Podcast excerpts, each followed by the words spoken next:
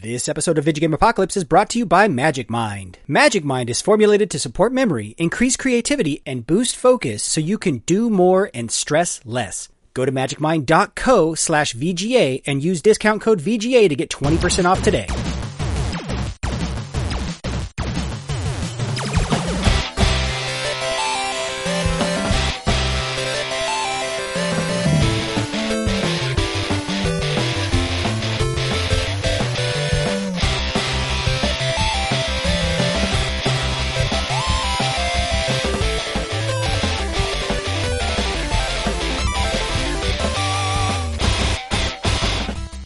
Everybody and welcome to episode 458 of Video Game Apocalypse. I'm your host Mikel Reparaz coming to you from the Jason Fletcher Memorial Studio of the Airwaves. If you want it to be the U Memorial Studio of the Airwaves, go to patreon.com slash lasertime and join us at the $20 level. Who else is joining me now? Mandalorian season finale, Chris Antista. And Chief of the Gaspacho Police, Matthew Allen. Give me your gazpacho. oh, you can have all of it. And special guest Oh my, I, I don't even have a weird. Mike Williams, the greatest that ever was, is, and will ever be. I can't argue M Dubs, M Dubs as we call him, and no one calls him. Thank, that, thank you No for joining us. And where might people have seen you or be able to see the things you work on? You can find my nonsense every day at Twitter, Automatic Zen, Z-E-N, or you can find me on fanbyte.com where I write about Final Fantasy XIV. Nice, like that Fanbyte, loving that Fanbyte. Yeah, it's a good time. For, formerly of U.S. Gamer, Mike Williams as well, right? Yes. Yes, and uh, I, I guess I also do uh, over with my former U.S. Gamer compatriots, Charlie and Dropouts, which is the Final Fantasy XIV podcast over at Axe of the Blood God, who are also Patreons. nice. Very good people. Nice. Nice. Tried to get into It's- Final it's Fantasy now- 14 once. Didn't yeah, it's work. it's the 10th anniversary of me. I think I'm going to try Final Fantasy 14. And It's it's a lot. It's one of those games I always say is like I can't recommend it to like I it, it's very good, mm-hmm. but there's also like a good hundred hours like Right. front loaded at the very beginning. We all experimented with Final Fantasy XIV in college. It's mm. fine. It's a phase. I'm, I'm also over 40, and there's a pandemic. Like I've never. I am the Scrooge McDuck of time. Hmm. I I could probably do it now. You probably can. I probably True. You've been hoarding all your time, and now you have so much to spend. Um, Yeah, I'm that's how it diving around in it like dimes. You know. Yeah, you exactly. dive around in dimes. Just, just imagine a huge pile of uh, cheap watches you're diving around in. Uh, I'm, every time I saw that footage, like even as a kid, I'm like a germaphobe. I'm like, that money is so dirty. He's getting I- so filthy he's dirty. putting it in his mouth and spitting it out like it's water. I, I have to assume there was some legitimate money laundering. Like Scrooge probably washed his money, right? Like he probably he loved money Yes. that much. I, After I- he donated it to a church and then got a bunch of it back illegally. Right. I'm Yes. sure I yes. said, as a little kid, that was one of the few things I tried to imitate in real life. And So I got a bunch of uh, quarters converted to pennies. And I filled up like a very small baby pool with pennies. the dirtiest of the coins. and by it's- the way. Yeah, And, and it wasn't it wasn't so much that I couldn't dive into it because I didn't have enough, but you will have a smell after you Yes, roll around in yes. that many pennies. It- Oh, yeah. Hold a fistful of pennies, and your hand will smell that entire day. Oh, it's so gross. It was Not so only gross. that, but they're also like not new pennies. So like yeah, yeah. It's it's fitting that our show has devolved into a bunch of dudes talking about pennies because Whatever, that's the most we're going to talk about story I have. aging. oh no. Where this Yeah, is this yeah. is serious old man shit we're doing right now. Oh. Are pennies still around? Did they did they delist pennies like they've been threatening to No, never. I'm. I mean they must be, but I haven't I haven't touched real cash in Uh, yeah, I mean, I have a coin pocket in my car that I have not touched in a year. I'm like, I've never, I never use these Yeah, I coins. I like, just like 20 years ago, I used to get pennies, and I just would do that thing where I'd bring it up to my ear and snap it and flick it as far as I could across Yeah, the parking oh, yeah. lot. And I know I haven't done that in like 12 years. The ultimate sign of rich American privilege that we literally throw money away. Oh, I hate this. Get it away from I'd me. say, A hundred of these say make a rich dollar. American privilege, but like I'm old enough to remember when there was penny gum machines, and once those disappeared, like what point does the penny mm-hmm. have? It's just mm-hmm. way Take a penny, leave a penny. Put it in a dish at the convenience store. That's what it's for. I haven't used ca- cash at a convenience store in so long. All right. Well, like I was trying to segue into, we are going to be talking about games where you age because Sifu is out this week. Mm-hmm. And in addition to being a really fun, really fucking difficult fighting game, the Dark Souls of brawlers, one might God. say, uh, it has a mechanic where every time you die, you advance in age and you advance, like, depending on how many times you've died in a level, that's how many years you will jump forward. So if you're 20 and you've died, uh, well, you start at 20, so you wouldn't have died 10 times and then advance to 30, but hypothetically you get, you get what I'm saying with that. that oh my god! So when people beat the game, do they like post their age like a fucking Wordle score? Yes. Yeah, I guess. um, I mean, you can only go up to, I think, once you're in your 70s, like that's your last revive. But what you can do is you can replay the levels and use shortcuts, and it'll set you back to like whatever age you were at when you started that level. And if you die fewer times, then you, you know, you can take on the next level as a, as a younger Sifu. Although I, I don't think that the title actually refers to you. I think it refers to the person you're trying to avenge. It refers Oh. to the trick I would uh, do to make my sister see what I'm chewing. Isn't a Sifu just uh, in martial arts? It's a teacher, Yeah, right? yeah. It's, Yes. it's, it's it's the Chinese equivalent of sensei, basically, a teacher. It's what And they call the Sci-Fi Channel in Japan. I- I can't That is not a funny joke, and I wish I want to take it back. Is that like how the French call it Wi-Fi instead of Wi-Fi? Chris, you were so close to saying I'm on a seafood diet. I seafood, I eat it. Uh, I already did. I made that joke Oh. as well. I'd like. I probably should leave the podcast. yeah. Fair enough. Um, That's fair enough. you Yeah, should just leave fair it enough. alone. yeah, just I go? okay, leave. Yeah, go. That's the only thing that Walk into fair. the night. It's only fair to the listener. Go quietly into that dark night. Go on. Uh, good, good working with you. Later. So, so, so aging Sifu, got it. So, we're, we're going yes. to talk about Sifu and new Games releases. where you I age assume. in, in, in Yeah, game, games. obviously not real time, but like No. age realistic. Ga- games where your character ages, and not just ages, but in all the ones that we're going to talk about, your character ends up old. You will become an old person with like you know long white mustache and shit. and like Medicare. Yes, yeah, you're suddenly If that's- concerned about retirement and I'm pretty sure most of these game worlds don't have Medicare Guess- or or anything like that. Yeah, Sorry, Yeah. Bernie. That's true. why why do you need Medicare when you have potions that heal you instantly? I mean, come on. And I- I think we tried to do games that didn't just do like a time jump because a lot of games do a time Yeah. jump, right? We were trying to and and playable, got to mean, be playable. A, a both lot of these right? do time jumps, but some of them don't. So uh, yeah, um, but playable is the key, right? The, Yes. in, in some form, yes, you have to are- be playable you are as the playable younger- aging character. I just thought I read it as like trying where you're literally playing a life. Yeah, A some of, some of them, yes, yeah. a life, not so much a moment, but a life. from cradle to grave. Mm-hmm. But anyway, yes, we will get into these right after this. Matty Al here, folks. You might not know this about me, but I am all about that caffeine. I love my morning coffee, my afternoon sodas, and sometimes I even need a coffee or an energy drink for a quick boost before recording this show or to power through a late night gaming session. But we all know too much caffeine can be a bad thing. Nobody likes getting the jitters, the little muscle twitches, or the big crash you get after too much caffeine. That's why I couldn't be more excited to tell you about our new sponsor, Magic Mind. Magic Mind isn't just another energy shot. It's the world's first productivity drink that's formulated to give you a sharper mind and steady energy throughout the day so you can do more and stress less. I've been using Magic Mind for several weeks now and I notice the benefits almost immediately. Here's how it works. I drink one shot of Magic Mind alongside my morning coffee and it helps boost my focus and creativity throughout the day. With Magic Mind, I find myself procrastinating less and getting more done at work, with the shows, and even with my enormous backlog of games.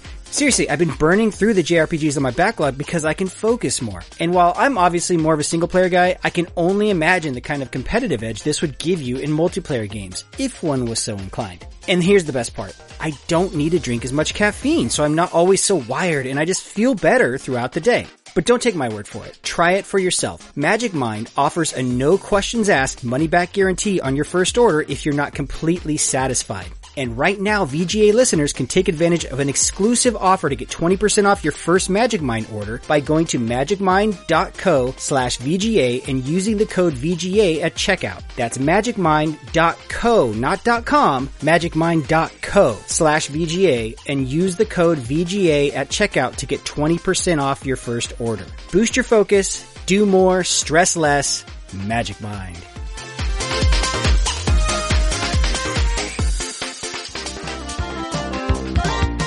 If you're a content creator like the good folks here at LaserTime, you know how inefficient and demanding the creative process can be. Sometimes you just want a huge library of content to pull from and you need that perfect clip, image, sound, or piece of music. Well, good news. Storyblocks is here to help creators like you bring all your stories to life without sacrificing your vision due to time, budget, or resources. Storyblocks gives you access to a huge demand-driven library of 4K or HD footage, After Effects and Premiere Pro templates, music, images, sound effects, and more to give you everything you need to bring your stories to life.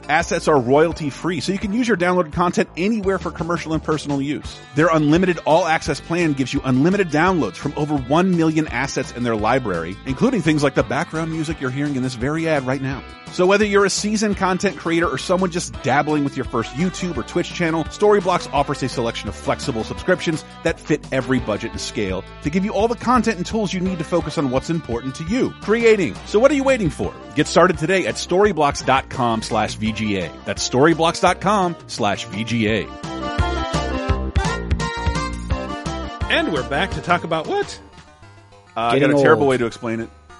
Uh, the for better or for worse of Oh. video games. Oh shit! the only comic strip to to go in real time. well, Aging that real and Gasoline Alley, but yeah. But then for better or for worse, didn't they? Rapara's me on that.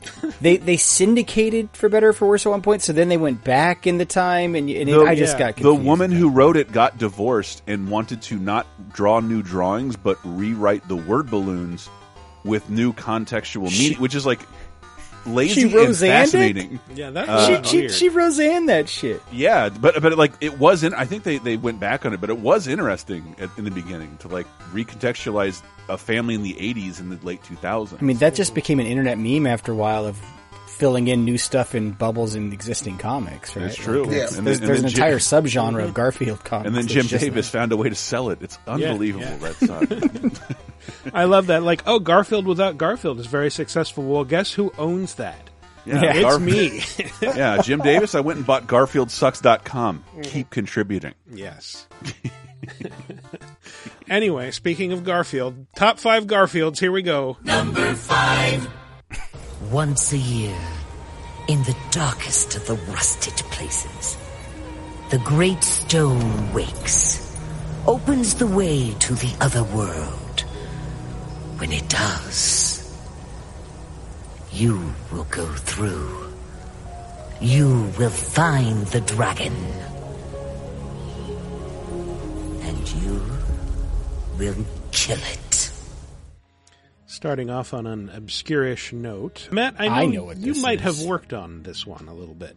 Uh, I worked with the studio who made this one. I worked with them on Remnant, which was, yeah, the follow up to Chronos. Uh, and then Chronos, in its original form, was a VR game that very few people played uh, for Oculus. And then Chronos Before the Ashes was the non VR re release of that game just for regular console Yeah. stuff. So. A little bit soulsy. It's for regulars now.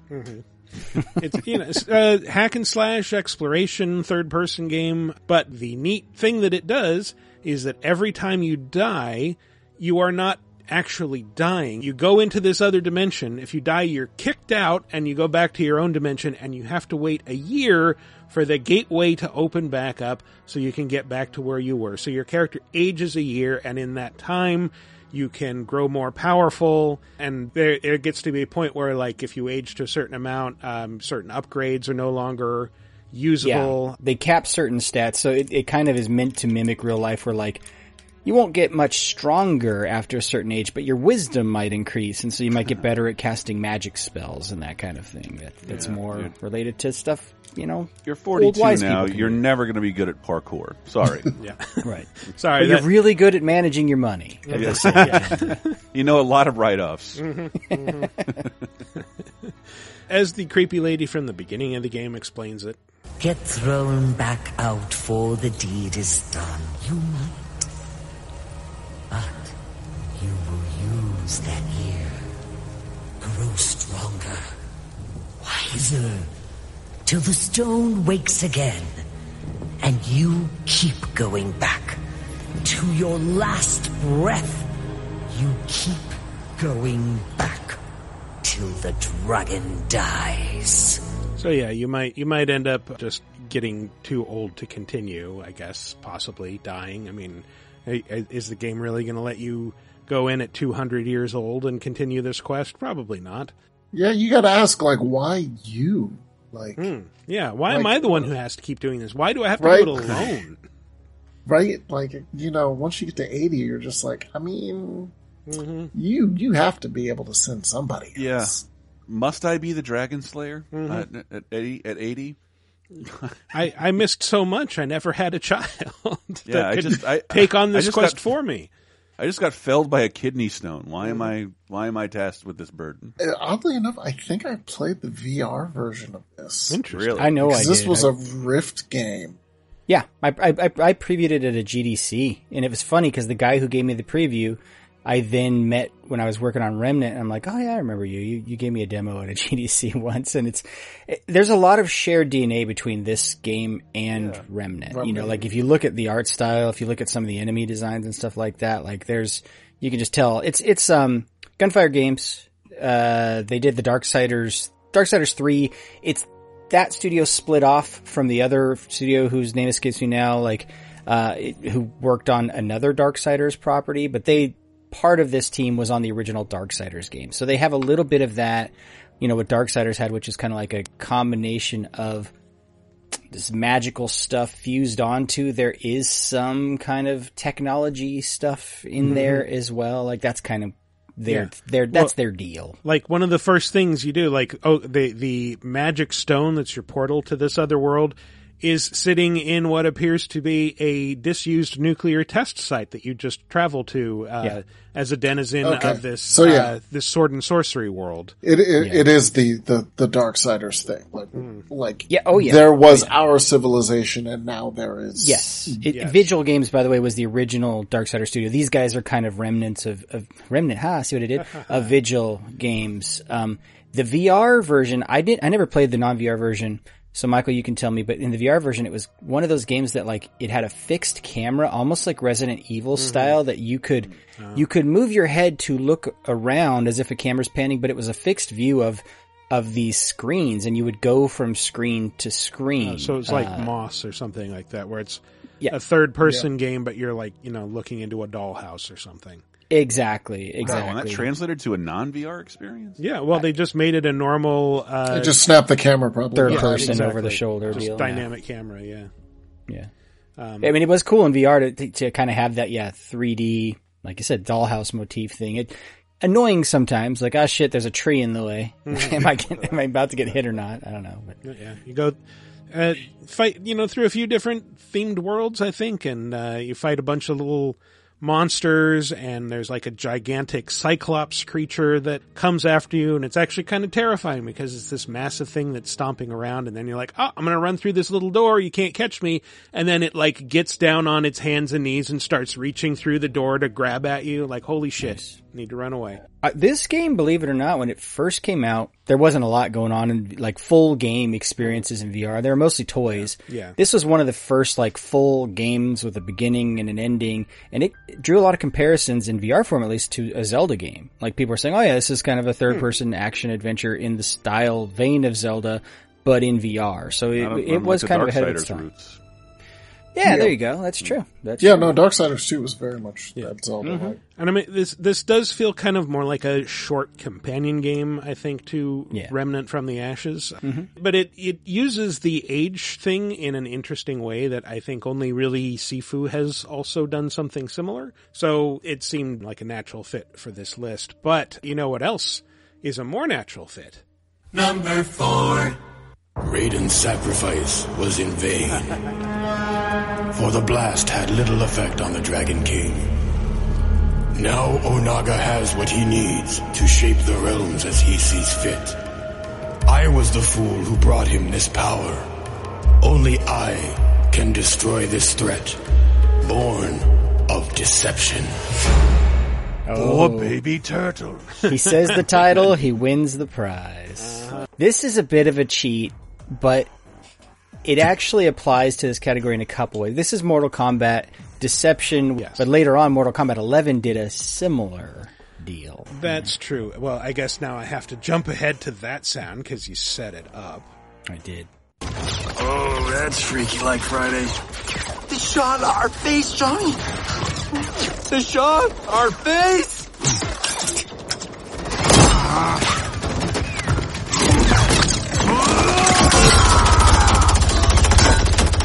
Ah, he's gonna get us killed.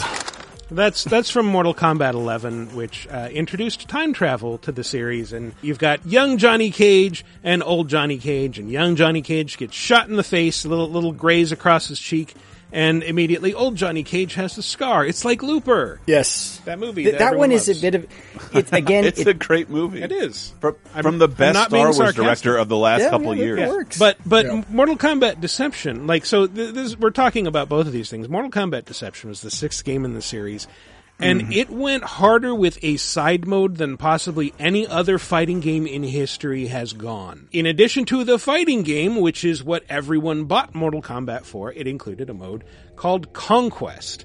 And in this mode, you play as a nobody named Shujinko, who starts out as a little kid. I mean, not a little kid, like maybe maybe a teenage kid. Shang Tsung, I will win the Mortal Kombat tournament and free Earthrealm from your tyranny. Is that so? Then it seems I will need a stronger opponent to defeat the great Kung Lao. Goro, fight! This is a, a great scene because it's just like these kids playing in a park, and Goro is two kids like sitting on each other's shoulders that kind of look a little bit like Goro, and they're like swinging their arms together. I, It's, it's I like a thought it was two Pokemon thing. trainers making Goro fight like Pokemon. Goro, fight! I th- yeah, I thought it was going to be like just a really chubby, poor, poor Goro. We're seeing his origin story. He was teased so much.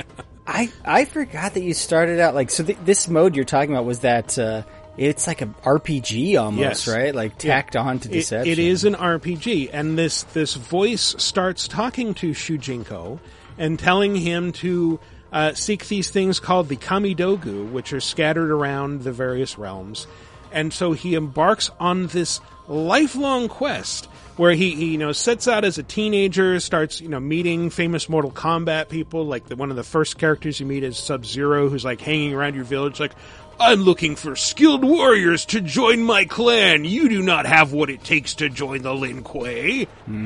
But you eventually meet, you know, such beloved Mortal Kombat characters as uh, Havik. You tried to kill me. Nonsense. How could I teach you the way of chaos if there was an agreement, a structure to the lesson? Oh, I think I understand. I was learning from the unpredictable nature of experience, not from a structured tutorial. I did not realize you had no intentions of harming me when you attacked, and therefore I learned to adapt to what I perceived to be a real threat. You are correct, except I would have killed you if you had given me the chance. Just fantastic acting. Oh my! throughout all this. I, I heard I a love it. I love of both. I mean, I'm I'm just kind of impressed that there is voice acting. That yeah, but this is that period. I mean, I can't. I can't really undersell how much, how big a seller Mortal Kombat was, hmm. and I think they only like rebooted it because like it was getting terrible reviews at this like a little while after this. But after it was be this is at, at a point where Mortal Kombat was annualized. They'd make a new Mortal Kombat every year. And the fighting game stayed relatively similar, but it was all the add-ons that they put all the effort into. This is like next year we'll have Mortal Kartbat, the Ah, kart yeah. racing game. yeah, and that weird Tetris clone. I think. I'm just looking at the, the wiki, and there's like there's like twelve new characters introduced just because, like possibly because of this mode. Yep, so many forgettable characters that like I loved in the in the recent movie how they did just completely punk out some of those characters too. They're like, we know you love them, you'd love to hate them, and they're dead within one. I was going to say, is this main character is, is his power a sh- armor? Uh, Um, that it's, new Mortal it's Kombat actually movie is good. better. His power is that he fights other characters and learns all their moves, and then can turn into them during fight sequences. Yeah, Oh basically. yeah, so Shang Tsung. Shang Tsung. Uh, Shang Tu Shang Turn Tsung. whoever he wants. Uh, there are some some time skips. Obviously, like he starts as a kid, he goes out, becomes a young man, becomes an older man with graying hair, and then he runs into someone he thinks is a friend, and it just goes badly. Hotaru, it is good to see. You have violated my ordinance. You were to go indoors when the toll sounded. Ordinance? I just recently arrived. I had no knowledge of any ordinance. Ignorance is not an excuse. I am placing you under arrest for disregarding the laws of this city. Your trial will take place in the realm of order. So Shujinko goes to jail and spends years of his life there, going from a middle-aged warrior to a wizened old martial arts master who looks like the guy from Kill Bill with like the long white mustache and, and hair, etc. The stereotypical kung fu master. And Yeah, uh, looks like looks like four Virtua Fighter characters. yeah, Okay, yeah. so that's why I can't find any pictures of the young version. Like Yeah. all the pictures are of the the old right. And uh, martial arts and master. the idea is that the old martial arts master is the current day Shujinko, and that's like who you can select in the fighting game portion. But he gets really old, and his voice forever changes. I did not kill those men. An assassin named Dairou. Now you are consorting with known felons to free yourself. Had you simply waited for your trial, you would have no doubt been found innocent. In fact, I had come here to testify in your defense. Now it seems that you will be facing a sentence of death. If it has come to that, I have no other choice but to resist arrest. And this is how I will sound for the rest of the game. Yes, for I am old now. Yes. This is I- what I will sound like. I liked this phase of Mortal Kombat. I know the the primary games weren't the strongest. They were still getting, by the way, like decent mm-hmm. Metacritics. They were like upper seventies, lower 80s mm-hmm. but like they were trying things. This was Shaolin Monks era, you know. Like this, this was and it was like, yeah, Mortal Kombat, like Chris said, had to do a thing a year, and they did some really crazy shit. I mean, it's not, it's not like fighting games are doing any other gimmicks, or at least they were selling them separately. Looking at you, Dead or Alive Beach Volleyball. Yeah. But, but, but like, Mortal Kombat put a lot of weight behind its gimmick, gimmicks during this period, and I, I think it's worthy of nostalgia at this point because it's always been a very good story mode, like Mortal Kombat. And I'm not, I, I'm way out of the fighting game arena. Like, I just don't care. But I love playing through Mortal Kombat story modes, and this is hmm. perhaps the ultimate story mode. Question: So this is the sixth in the series. Yes. And then the reboot from 2011 is generally regarded as Mortal Kombat 9. Does that so was D, was MK versus DC Universe technically Mortal Kombat Yes. 8? Yes. Yes, Oh, wow. Armageddon was seven, and uh, Deadly Alliance was five. It Wait, actually what- had like a big V on the box. So wait, Yeah. which which one is Unchained? Uh, that's see, that's the thing. Uh, In this era, they had a Oh, lot of I- I I think that was that was the, the PSP version of oh, Armageddon. I want to just say. Yeah. But th- this is when they had like tournament editions and golds coming out, and it's there's a lot of other Yeah. just re releases of mainline games. This this game is also connected to the one of the creepiest uh, things that ever happened to me when I was a, a games journo. I'm the other one. exactly. no, I had this thing happen where I got a call from my mom, and she had said that like she had been called by the mother of my high school and college ex girlfriend with whom I'd had like a really bad breakup. And that she had said, like, oh, this guy called me looking for Michael. Can you pass along his number? Like, what the fuck? Who and like I, I just hemmed and hawed about it for a while, and finally like called the number to see what was going on. And it turned out so this was a guy who worked at I think Prima or Brady Games, one of those, and he had I need tips, man. like I need tips. Yeah, I, I had I had written a story for Games Radar. We had gotten like the exclusive cover reveal for the special edition of actually, I can't remember if it was Deception or Armageddon. And uh, so we we published that, and then someone in a forum picked it up, uh, put put the picture there. He saw that and assumed that I had somehow gotten some sort of leak, and he wanted to talk to me. He didn't think to Google my name. Instead, he somehow found like an archived version of an old resume that I'd put up in like my freshman year of college and had taken down years ago that had my ex girlfriend's mother's number on there as a reference. And he Nice had, reference, he buddy. had called her and like and and I I was talking to him and he was explaining this to me and like oh yeah we were just tr- trying to figure out the, the source of the leak. It's like it's not a leak. We had an exclusive. I work at Games Radar. It's like oh well I mean it's okay man. It is it's it's past. It doesn't matter anymore. It's like no, it's not okay. You fucking found me in the creepiest way imaginable. Yeah. You What is this, to manipulated settle my mother. bet? You manipulated my mother for a completely legitimate exclusive. yeah. And I also rem- that that was some super weird thing. If I I probably shouldn't even talk about it, but like the UK and the US, we had different release dates for exclusives, Mhm. especially with Mortal Kombat. And like, you know, this makes no sense, right? That Yeah, like people in that the, UK, has can read the. American internet. Yeah, It's you know not- the Yeah. internet exists. People people talk across the ocean now. We no longer have to sail these magazines No, no, no. We the gave GameSpot the Atlantic. exclusive in the US and uh, Games Radar the exclusive in the UK, so they're separate. Like, All right, and that's bollocks. You American lads, you don't know what Oh. you're talking about. unbelievable. Yeah, no, speaking of Mortal Kombat, this is one of the, the few times I'm saying it, it, it's similar where I, I got uh, uh, legal trouble. Really? Oh, give me, give me. Um, so this was, I forget which E3 this was, but I was doing an interview uh, with the producer for Mortal Kombat. And Not we're Ed Boon. on the record. Not It's Ed Tyler Boon. Boone, his son. Um, I, I think the man's name is like Sean Schimmel or something Noob like that. Noob Saibot. Noob Saibot. he comes up later. He'll come up later once I get to the end of the story. Um, in that he, I'm doing an interview with him and he's talking about the game and he's like, yeah, so we got the game working on the PSP2. And look, we're on the record. I'm recording it and I'm like, wait, stop for a moment here. I was like, what now? the PSP2? He's like, yeah, so this was the Vita ahead of time. Like, Sure. Yeah. they had had Mortal Kombat ready to go on the Vita, and he had said that out. And of course, again, he said it. I stopped him, and I was like, "What was that again?" As if to, you know, hey man, I, I have a recorder in my hand right now. So, anyways, uh, this was at GamesIndustry.biz, and I ran the story, and they called us up, like their uh, legal department. They were like, "Yeah, you, you shouldn't." Have to say anything about that. You we never, have an you NDA. never signed an NDA. Right. It's like we have an NDA with Sony. We weren't supposed to talk about that. And uh, my editor at the time uh, went to bat. Was like, "No, we. I mean, that's not our NDA." He said it on the record. Um, and then uh, later, much later, like in the MK, like pre MK11 era, this man, I, something leaked from somewhere in the studio, and this man had the gall to have a quote somewhere about leaking stuff.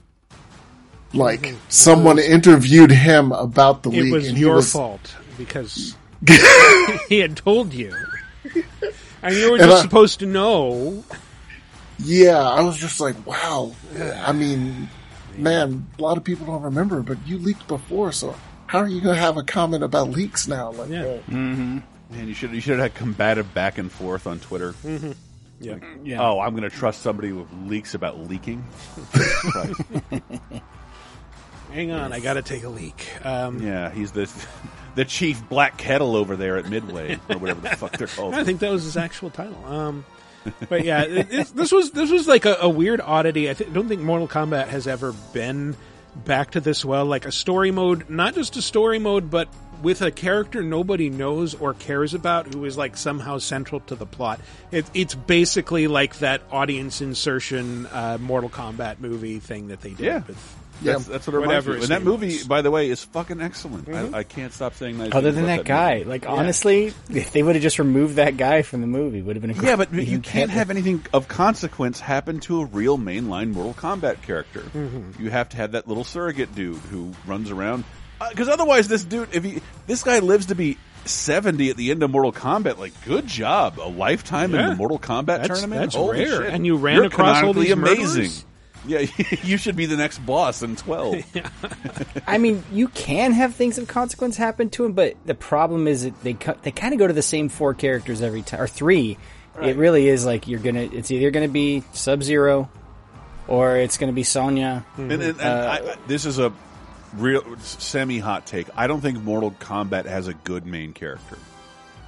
I mean, Other than Luke, maybe Luke Liu Kang's Kang. fine. Yeah. I mean, you Liu say Kang- like Kang, yeah. good, like Yeah. good person, or good as in enjoyable, easy to connect to. a Liu good Kang is the is the closest, but just as a kid, I never played as him. I played as Scorpion Mm-hmm. and Sub Zero and Johnny Cage, and those are not good no, they're all protagonists. They're, They're, audience audience surrogates. They're not good. Well, no, but but in the new trilogy, it became Johnny Cage became because Liu Kang they turned into a zombie for like most of that trilogy. Yeah, they like, killed him, yeah. like, and so Yeah. Johnny Cage becomes kind of the default hero. It, it- yeah, he's not as strong as the Liu Kang arc. Yeah. until you get to this game, uh, Hmm. the other game in the list, MK11, where Liu Kang becomes the main character again. Again, Um, by fusing until uh, until you finish the game.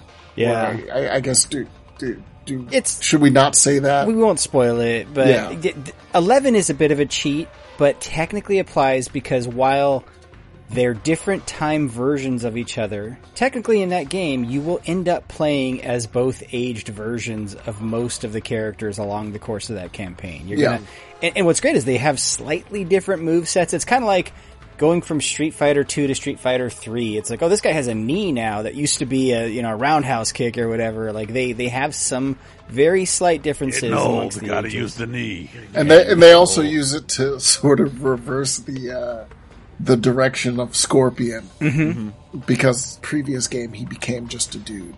Like Yes, him and, That's right. Yeah, him and Sub Zero became bros. I, I and got like, brought back to life, and I'm a good guy now. Right, right, yes, yeah. He, he's a demon, man. He's a fucking demon who rips his face off and shoots fire at things. Like, Not that's what makes him anymore. cool. He's reformed. He got better. Yeah, No. and in Mortal eleven, Kombat- they Mortal kill Kombat ultimately has been everything I've wanted the WWE to really be, but Yes. can't. Well, that's what, Yes. like like Liu Kang turning into the main bad guy is like a heel turn on par Yes. with uh, Hollywood Hulk Hogan. Yeah, and that, that's why I only want to say Luke Kang's not a good protagonist because even the game series doesn't generally treat him like one. In the movies, it works No. because, but uh, in the first movie, it works. But Well, the first Yeah, movie is just Enter the Dragon, and so he's basically Yeah. the he's Bruce Lee. He's- yeah, yeah. So it's, it, I think they've had a, movies have had a tough time pegging who you want to be the the main mortal combatant. And I love the first the, the, that latest movie. is just like, yeah, people are going to die in this. Sorry. Uh, but we have like 60 characters to burn through, so let's do this. Here's Havik. We're just So going to kill him from- off immediately. Who cares? Uh, There's so many from those middle games that you're just like, yeah, pick them out of a hat, fucking get rid of them. Nobody remembers. Watch those Bo Right. Show fart once Yeah. and then just get the Bo explode Right Show on comes back. Bo' Rai Cho plays a part in most in the modern trilogy games. I know, I know, I know. I just that, that's the most I played of this era of Mortal Kombat was getting his fart fatality for those fart videos. Eleven's Sorry, so Mike. good, I made, and you will. I you- made the best uh, video game compilation of characters farting on the did. internet. You did. Called Gaming's Greatest Farty Butts. I, well, and- I love the tricks. So, like, this game had a robust campaign, or the, not this game. Deception had a robust campaign through the RPG mode. The modern games, they just spend so much money on those campaigns. Like the campaign from Eleven plus the Aftermath campaign, that's a good, probably thirty hours of gameplay Oh, or yeah, something altogether. definitely. Like it is a robust campaign, and you can always find it on sale for like twenty bucks with everything. Like it's it's excellent. Go get that. Yeah. It makes me feel bad. It, nine needs a remake because nine I could only play on PlayStation yeah, now. it, it does not hold up. Well. It it looks so old compared to 10 and 11. 10, 10 still holds up. It's hard to go back yeah. But um, speaking of things that are hard to go back to sometimes,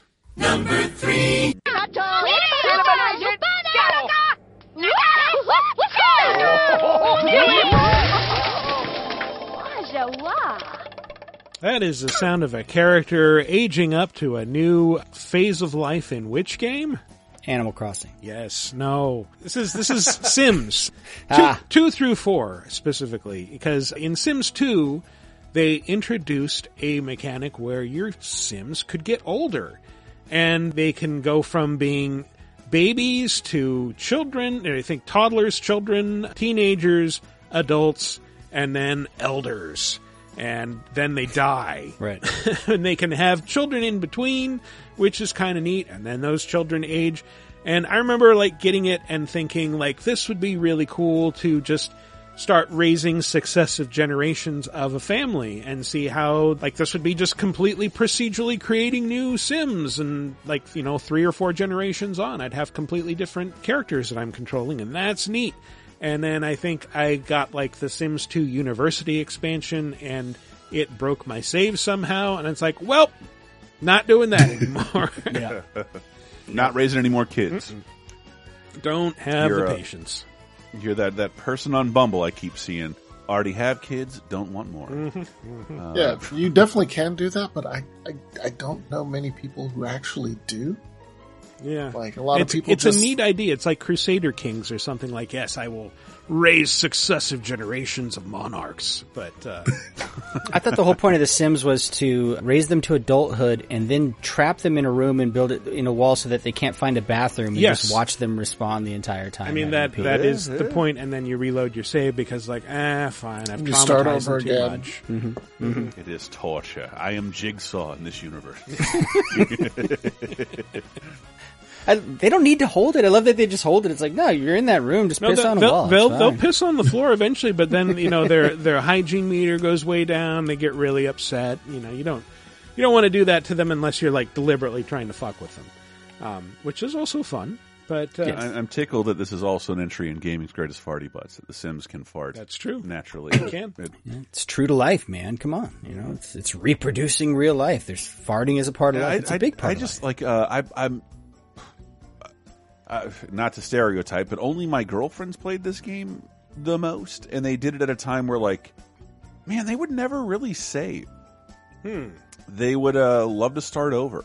Yeah, no, that's what I'm saying. Like a lot of people don't don't play the long game. Yeah. yeah, Like they will take a character, they will make a couple of characters of themselves, friends, or you know, OCs, one- and then one they will build.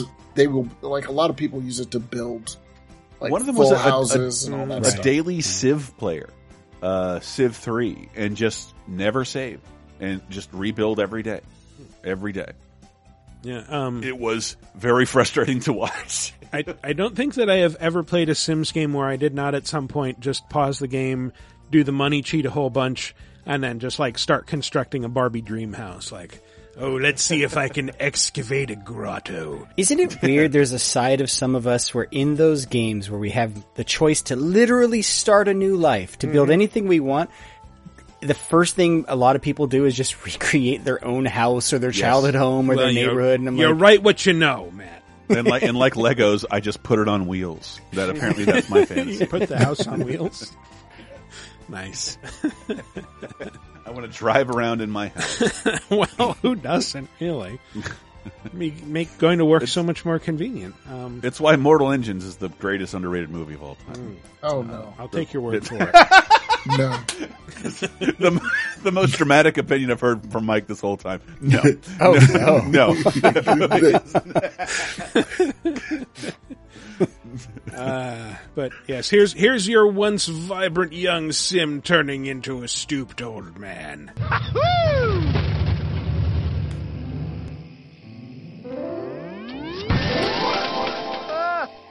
Oh, Malayagadaya. I was pretty happy about it, all things considered. right? But I yeah, mean- you I can mean- either you can either have a birthday old. party and trigger it that way, but age will come for you no matter what. You can't It's just the one disease you hope not to be cured of. Age and the Grim Reaper, because eventually, like death will come. yes, and uh, then your family will mourn. And uh, yeah, isn't this uplifting? Sims, everybody. Then they'll Mom's argue over your game. Mm-hmm. possessions. You know, yeah, it'll, it'll be great. They'll stop talking to each other for a few years. It's yeah, Yeah. it's just, like- just like real life. Uh, I kind of want to go play it now, but I can't because we have to move on to. number two. When I was a young man, I had liberty, but I did not see it. I had time, but I did not know it. And I had love, but I did not feel it. Many decades would pass before I understood the meaning of all three. And now, in the twilight of my life, this understanding has passed into contentment. Hmm. Wait, so did he fall in love with the bird? He did fall in because love it, with it was bird, like yes. it was like it took me so long I- before I found out I what married that a meant. falcon. And then We the had falcon seven noise. babies, all abominations. How do you think I survived the leap of faith all this time? yes. My horrible babies, come and lift me up.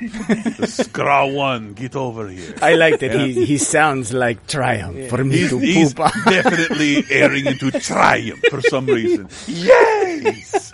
this is Ezio Auditore. This is the Ezio trilogy. Uh, yeah, the Ezio I'm giving so- everyone a pass on Italian accents, by the way. Oh, Chris Antista saying everyone's Uh, okay. I would just like to say again, I did not try. Uh, so- Maybe you should. Don't you want to fit in, Mike?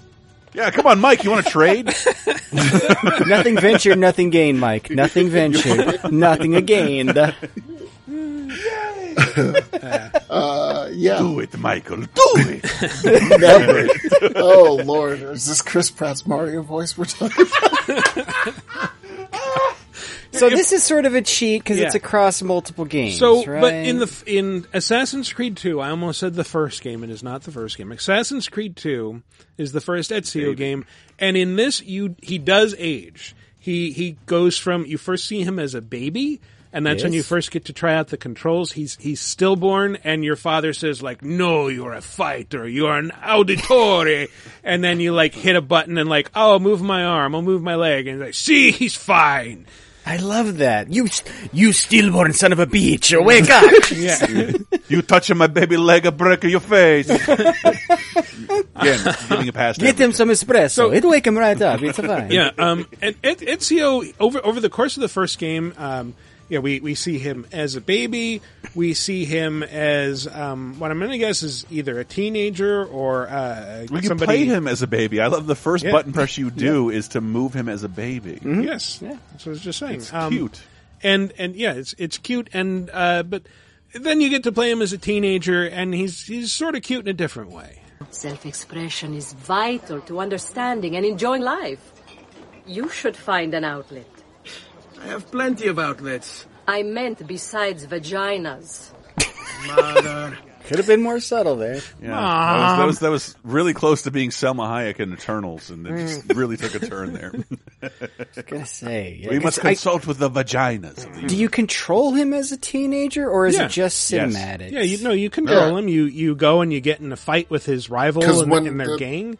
Yeah, Hmm. the early part of it is he's like 17, 16, Hmm. like he's young enough and his dad's like, oh, let him play. And that's why you're not there when the rest of the family gets Yeah. taken. Right. But but yeah, the, the the sequence with him as a teenager has some of the coolest moments in the game, like uh, that bit where your brother challenges you to a race up the steeple and uh, under the the roof of the church, and you get to look out at Florence and be like, "I'm optimistic about life. Nothing bad could possibly happen." And then you get to meet Leonardo da Vinci, and your mom embarrasses you in front of him by talking about vaginas. Mom, not in front of mm-hmm. Leonardo.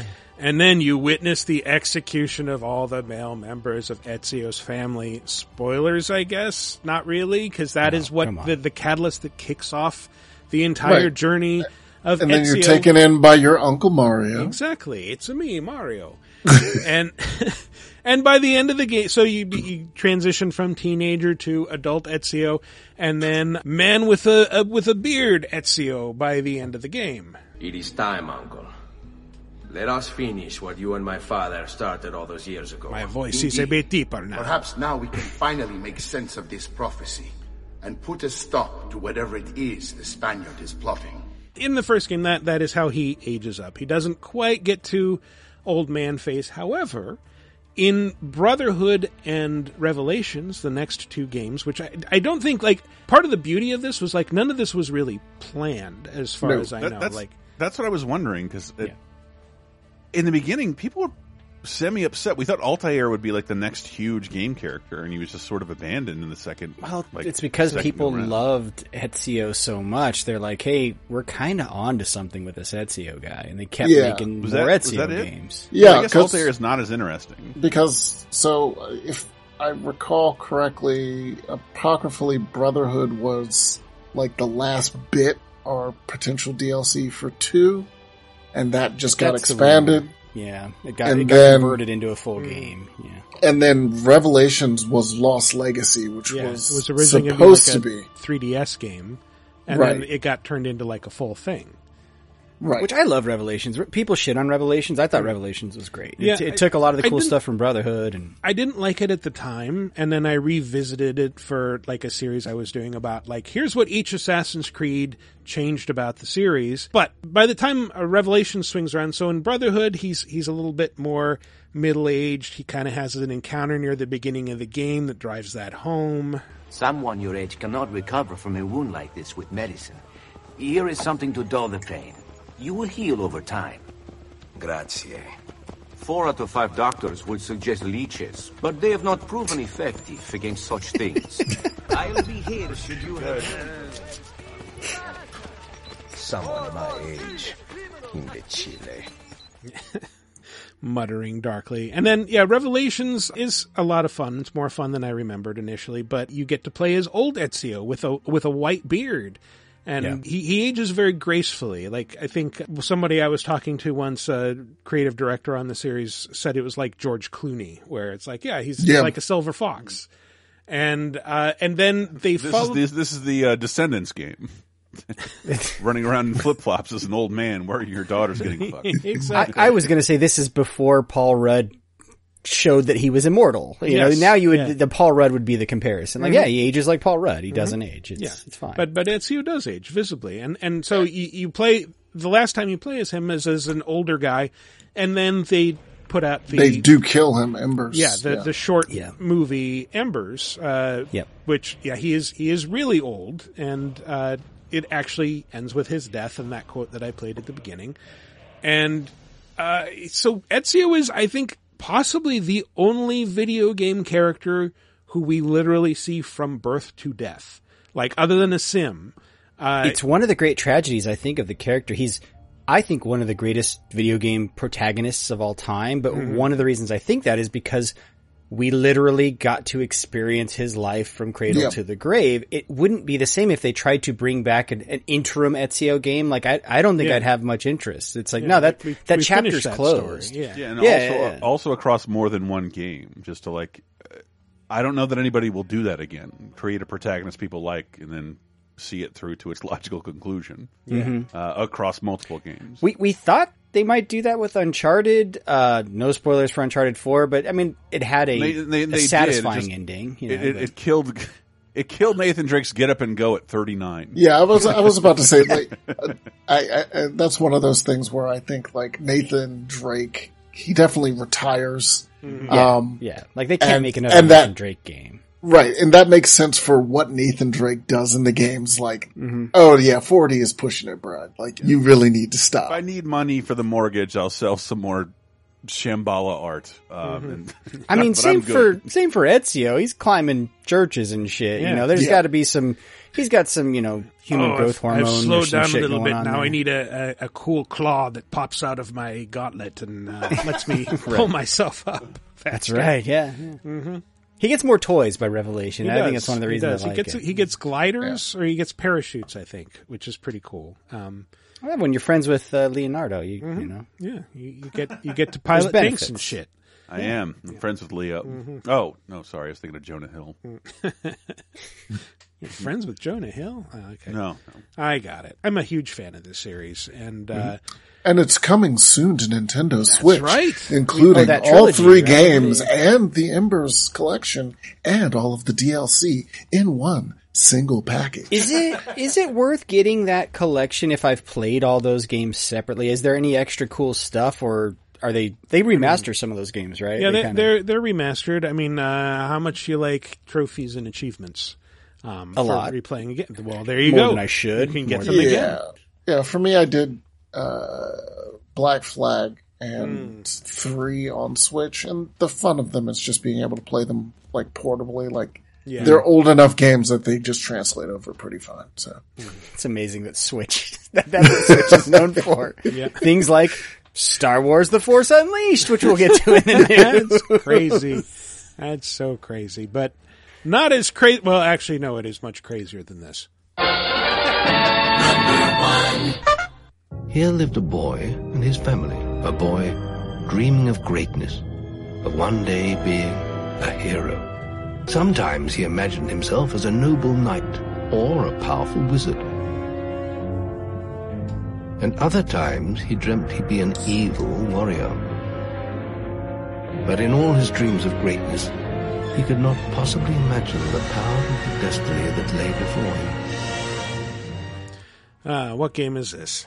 Oh, Fable. And I do have to half disagree with your last assertion. Hmm. There are a few things crazier than Peter Molyneux and the promises he made in the industry, Yes. but this game itself nowhere near as crazy as it was promised to be for us. Like, Well, Fable- I, I have fond memories of throwing away an apple that then rotted away in real time and the seeds took root and germinated and grew into trees and people came and started picking the apples from those trees and eventually a village sprouted up around the trees and I could come back and see what effect my actions had had on the world. None of that happened. That all happened. That was In all BC, promised. The BC, the game that definitely came out Mhm. that he had promised for you. No, no, damn it. Yeah, no, that the, Fable. If you believed the hype about Fable, you might have been disappointed. If you were just there for a fun action RPG experience with cool British humor, Fable was great, Yeah, and the sequels I- were I- even I- better. I, bought that. Do you remember the silver platinum editions of uh, Xbox Hits, their greatest hits line? Sure. Xbox One. Uh, They're like the only silver boxes that that Xbox has. I Mhm. picked that up, bought it, away from the hype, enjoyed the game, but it also was my first instance of a corrupted save Ah, shit. in video game history. Fable One.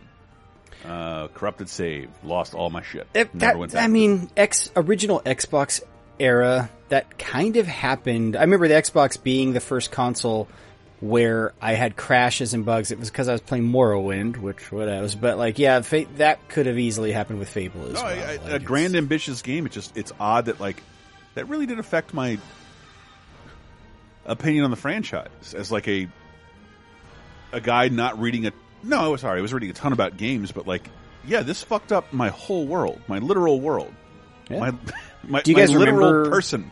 Do you remember Uh, why they could be so ambitious with Fable and promise shit, but ultimately why it ended up in things like crashes and all that? Mm-hmm. Why?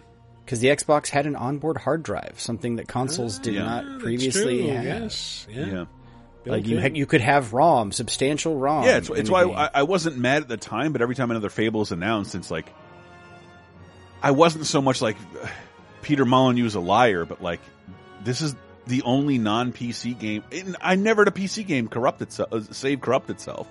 It was just Fable. Yeah, and then eventually Mass Effect One. a man of all the games, those. And Um, it's those two. It's like it, that's pretty. uh, Like the story I told last week, Returnal kicked it to the cloud so fast it didn't matter. Um, but yeah, Mass Effect One and I Fable. I just remember the aging mechanic in Fable not mattering nearly as much as we were promised. It Yeah. like the way it happened to me is I got thrown in prison in the game and, and came out a Silver Fox. Oh, and everybody then, remembers the being thrown in prison bit and having to run Yeah. the races around the perimeter of the prison to get to hear the the warden's special concert. But it's like, and then by sucking yeah, up to White Power Bill. Mm-hmm. by the time I finished the game, I finished it as kind of that an old Silver Fox guy, but it didn't affect gameplay one bit. It was just like, okay, Well, sure, I aged. You know, One thing I found out, I think, after I finished the game, so it's it's weird because okay, you you start this game as a sprightly little kid who is mute and is just you know going around his village trying to do good deeds to earn money to buy his sister a present. Hello, little brother. I hope you haven't forgotten what day it is, like you did last year. I'm sorry if I woke you up last night. It was another of those dreams. I was standing in this field when something happened, but I can't remember what. Never mind that, though. I'm still waiting for my present. So bandits raid your village and your father is killed by this guy named Jack of Blades and his thugs drag your mother and sister off to fates unknown and you're rescued by this this uh, magic user who takes you to this guild and they raise you into a warrior. You you then go out and you have your adventures and you do age over the course of the game. So when i ended the game i was this very wizened hobbled old man with like a big white beard and uh on his 111st birthday yeah but it's like why is my older sister still in like her 30s why is Right. why is my mother younger than me now? Why are my apple trees not growing? Mm-hmm. Yeah, it's almost like they hadn't thought through all the systems, and it was just kind of a cool gimmick that uh, they had to. I feel like that was the gimmick they had to live up to, but they so it had to be in there. It just wasn't in there as promised, as advertised. Well, and and then there were there were interesting things that like worked in weird ways. Like you can buy a house and settle down and start a family. And like, well, how do I do that? You find an unoccupied house. There are no unoccupied houses. Well, it'll be Kill un- someone. it'll be Anybody unoccupied. home? This if must you be mine now. it'll be unoccupied if you kill the resident. Is what I was trying Ah. to say. Ah. So yes, you could go and murder people, and then their houses would be for sale, and you could take the house. And I thought it was just like the California housing market. It's Mm. like, yeah, you, you have to find an unoccupied home. Like those don't exist. And when they do, people are offering 30% over asking price for them. No, you can you can go find a person, kill him, take his house, take his wife, and and that was that was how Fable One worked. yeah, pretty Uh, much. They got they got they got better with the second. Was was two or three the one where you could buy like all the properties and become a real estate mogul and be, basically Probably get more money than you can ever spend in that Three, game? you you're the mayor, I believe. Okay, so I think Like- three is the one where like I would just it was like investing. You would just buy everything and then they paid paid you rent Mhm. like every month, Oh, and you would get like, get cash infusions from the stuff you buy. Also, what you would do in uh, Assassin's Creed Brotherhood and Revelation, you just start Yeah. buying up property. Yeah, becoming living that landlord fantasy. Come on, millennials, you love it. Yep. Uh, and also, Fable Three, I think, is the first game where you can not only fart, but you can like hold someone's face to your ass. When you, sorry, Oh, yeah. Mike, I, there- I have other expertise. I was, I was about to say, I like how you bring the, you, you keep bringing I- this back. Are you you're like I have other talents, I swear, but also not true. Well, Fable, Fable One was also weird in that, like, oh, you could get married, and uh, you could then, like, there, there were sex scenes, but it would just be like fade to black, and you hear like, ooh, and you know, Yeah. stuff Very like British. that. And and it was also, I something think, no wife has ever said. it it might have been like the first game that I was aware of where you could get gay married, and uh, but they, they they handled it in a really weird way because like the dudes that you could marry did not seem to understand that this was a gay arrangement. They would always just be like. We're good mates, aren't we? We get along so well. oh, I'm so glad we decided to split the rent. Uh, Oh, it was like my two male neighbors growing up who lived down the street who were just roommates who really liked each Yeah. other, according to all the adults Mhm. on the street. And- the and then time. if you could never initiate a leave s- this dog. This dog is the is our baby. Uh-huh. And then if you initiate a sex scene with them, they're like, "Oh, what are you doing? Oh no!" And and then like, "Oh, okay, I guess I'm gay now. I'm I'm cool with this." Like this is this is a really strange approach. I'm sorry. uh, reminds me, I need to watch more Righteous Gemstones. Mm. Oh, that- that is Oh, yeah, hell sense. there need to be more righteous gemstones. I know. Um, anyway, Dabble. yeah, that is that is pretty much the top five. I do I do have a clip of that really cool moment where Jack of Blades, your immortal archenemy, shows up and uh, to arrest both you and your mother. This child of yours is quite the hero, dear Scarlet. Did you know he's being crowned arena champion? You would have been so proud of him. Did you know he likes Must Sue run in the Cohen? That and getting locked up in one of my charming little cells. You disgusting freak. Let him go. He doesn't know anything. Oh, I think you'll find he knows a great deal. He's a very cautious man. Uh, Well, well, well. Jack of Bloody Blades. yes, it's It me, isn't Jack, of Bloody fucking- Blades. And yeah, so that uh, I, I think that's that's kind of like it's weird that the prison sequence was maybe the most unpleasant part of that game, Yeah, and yet it's the one that sticks out in my mind the strongest. Like, yeah, remember when you had to like do a foot race over and over again, and like it was year after year. Every year they do a foot race, and then you have to win it to escape. yeah. Like, this Yeah, is that ah, sucked. man, that was What, not what sticks out in my mind, I, I was always, I was never that mad at Peter Molyneux for overpromising No, stuff because games overpromise things all the time. Yeah. It's just not But few few people do it as extravagantly as he he has. Eh, extravagantly as him, but usually they, they do it through press releases and trailers. And Peter Molyneux kind of had the you know, the gonads to stand up and be like, I'm going, I'm going to lie to you as a person. it wasn't until NFTs were like, oh, this man is dangerous. now he's out here promising a bunch of other bullshit. Hmm. True bullshit, money we did laundering, give him a terrible bullshit. for quite a long time because I guess what Populous was good, Black and White was good, and Yeah. it's like sure, yeah, but uh, I'm a, I'm a Milo fan. I love Milo. Play it every day. I bet you do. Get up and talk to your Xbox, which is always Yeah. on, and say, Me "Hey, and my Milo." Milo buds hitting on, getting on Discord, playing Milo online. Yeah, Hey, and did, I- did and you I ask mean- your teenager something today? He he he only ran into the shores when he got to Kickstarter, right? yeah, Like when it was not. When when was it was just take- people's money, not corporate money that he Right. was. yeah, uh, yeah. Like all was forgiven until he started fucking around with gamers' real money. So And, uh, so that yeah that that was probably the downfall there. Like yeah, you, Yeah. you just the the whole thing with Godus didn't really help either, and uh, Yeah. what was it? It what's in the cube? That thing with the, Mhm. everybody tapping on the cube on their iPads.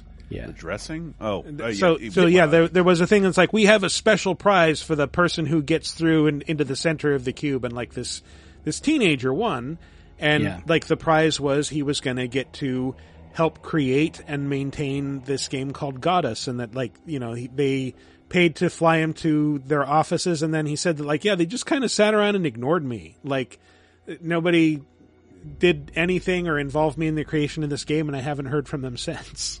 Look, as people who have all been involved with intern for a day contests Mhm. at one point or another, Yeah. I can completely understand. Yeah. Like, you Yeah. don't know what to do with those people. Yeah, Usually, I it's some. should have planned better. I'm sorry. I am the laughable result of an intern for a day contest gone horribly awry. Yeah, he's- and here I sit. The day never ended, technically. with some kind of vague authority over video mm-hmm. games. It shouldn't be happening. You should. You're like, me ha, it's leap day, but it's not a leap year. The day never ends. Oh no! That's like never going in the ring at the Royal Rumble. Technically, I was not disqualified now. I've been lying down. I went under the bottom rope and been lying under the mat the whole time for years. For years. I had to tell a friend about that, and like, uh, he's like, "That's legal." I'm like, "Yeah, but it didn't happen this year. Weird." All right. Now, uh, the best thing I can say about Fable 1 is that you don't need to play it. Just start with 2 or 3. They got much better They got better as they went. Yeah. But but like, I still think the stink of like the over promising of. Yeah, are we going to see that Fable remake? Is that that totally gone? Uh, I mean, no, yeah, I think it's still under production. It's- yeah. Microsoft no, still has someone working on Fable right now. uh, uh, Okay. They have Playground. It's going to get done. It's Playground Games uh, is doing it now. So The Forza the, people, Forza, Horizon? yeah, the Forza Horizon people are. Doing It's it. been it's been several years since that launch trailer or, or, or announced trailer. that. That was that was the previous. They're they're They done. had that other thing, which Those was like guys there are was a done. game master, and then there were it was kind of a multiplayer asynchronous thing. That thing's dead. That's Yeah, gone. that that's been dead. The There was a Kinect one- thing that's dead as well. That you drove a wagon. I remember. that Oh, yeah. came that came out. That yes, actually that was. it. I have that. Fable behind me. Journeys or something like that. Yes. Yes. And then there was then- supposed to be like a Fable 4 that got scrapped. Well, so Legends was the one that they were making with another team. Hmm. That's Mm-hmm. dead. Right. And then they took it and gave it to Playground. Hmm. So Playground is working on a Fable and has been for probably like two and a half years at this point. I, I was gonna, it's Two and been a a half to while since that Yeah, but trailer, but hey, as long as the people who I enjoyed Horizons more than most games last year, you go for it. If there's one thing I can say about Playground Games is they finish games that they work on and, Yeah. and kind Right. of do it on a schedule. you right, know? that's what I'm saying. Like like whatever Fable game is being made now will come out. It will Yep. probably be pretty good too. They're good at what they do. Because I mean, Fable two and three benefited from the the like Fable one. They're like, here's promises. Now, how do we hammer that into an actual game? Because that's the problem. Like, even if you think of the promises that he gave, like if Yeah. you got that, That's finding fun. a game in that is Yeah. Yeah. is Yeah. still like a whole It's- thing. It's one of those things we keep talking about in on the show where someone is promising you a bunch of game design where someone stands up and is like, I've designed a game where 90% of it you'll never use. Like, Mm-hmm. nobody does that. That's not really how you make AAA games. It's That- like it's called the human brain. yes. Apparently, Uh, you'll it's never the know way it's to- there. It's happening behind the scenes. and The game is so exquisite and intense. Apparently, it's a Uh, good way to raise money if you look at things like Star Citizen. You know, you just promise Yeah. this huge thing you'll never be able to experience. You'll never see 90% of it. It's all characters talking procedurally generated shit about you behind your back. That's the worst English accent ever. It's pretty good, Uh, even though you're, yeah, your dad's a Spaniard. But yeah, Exactly. two and three, they got better at it. Like when when Mm. you know that you're like, okay, we need to hit uh, action adventure game aging. You can be like, all right, so here's quest for the young you. Here's middle you based on your choices. You know, you, you're doing Yeah. choose your own adventure. Yep. And the games got funnier. I think by three they'd really nailed their hey, we're British, you let's lean can- into they, our British they sense of really nailed down the fart humor. You can hold someone's head Mm-hmm. into your fart. It's great. It's great. I mean, yeah, video games are, you know, fantasy stuff you can't do in real life. You Yes. could do that in real life, but you wouldn't have any friends after Mm-hmm. a while. Yes, I can't Peter Griffin Meg anybody in real life, no matter what my size is. But you Gee, can do it in Meg. Fable Three. Hey, uh, Meg, come over here. Oh, we should wind this down so we can talk about Sifu and uh, Dying Light 2 and some other stuff. So uh, we're going to take a little break. And when we come back, we'll talk about those things I just mentioned. So stay tuned. Now you've retired, goodbye to the job.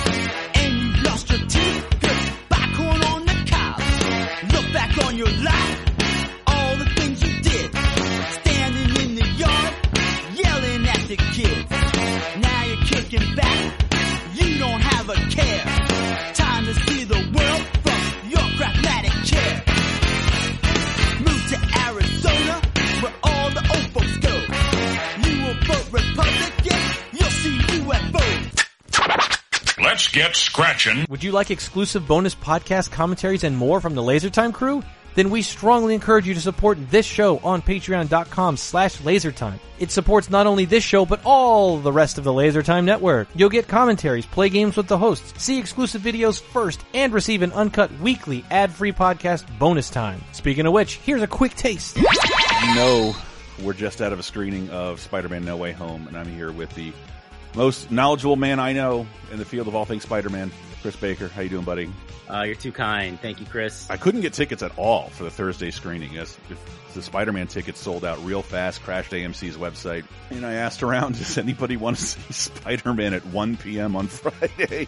Because it's like, I'm not dodging spoilers again. I'm just not. I'm going to, I'll go with you again on Saturday whenever you can do it, but I'm going to experience this fresh. Super important to me. And I'm, I like that the hype for this movie was like through the roof. But when I saw Endgame, I think it, I was talking to you about it. Like I didn't.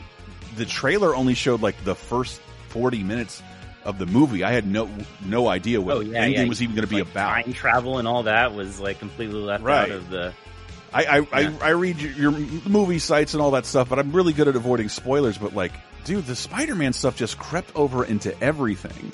And when I finally walked out of the movie, I'm like, yeah, other than the post-credit scene, like that, all of that, all of that was spoiled for me. Like naturally hmm. on Facebook. Man, they broke through. I got hit by every spoiler. It was still, it, you need to see it, even if it's been spoiled.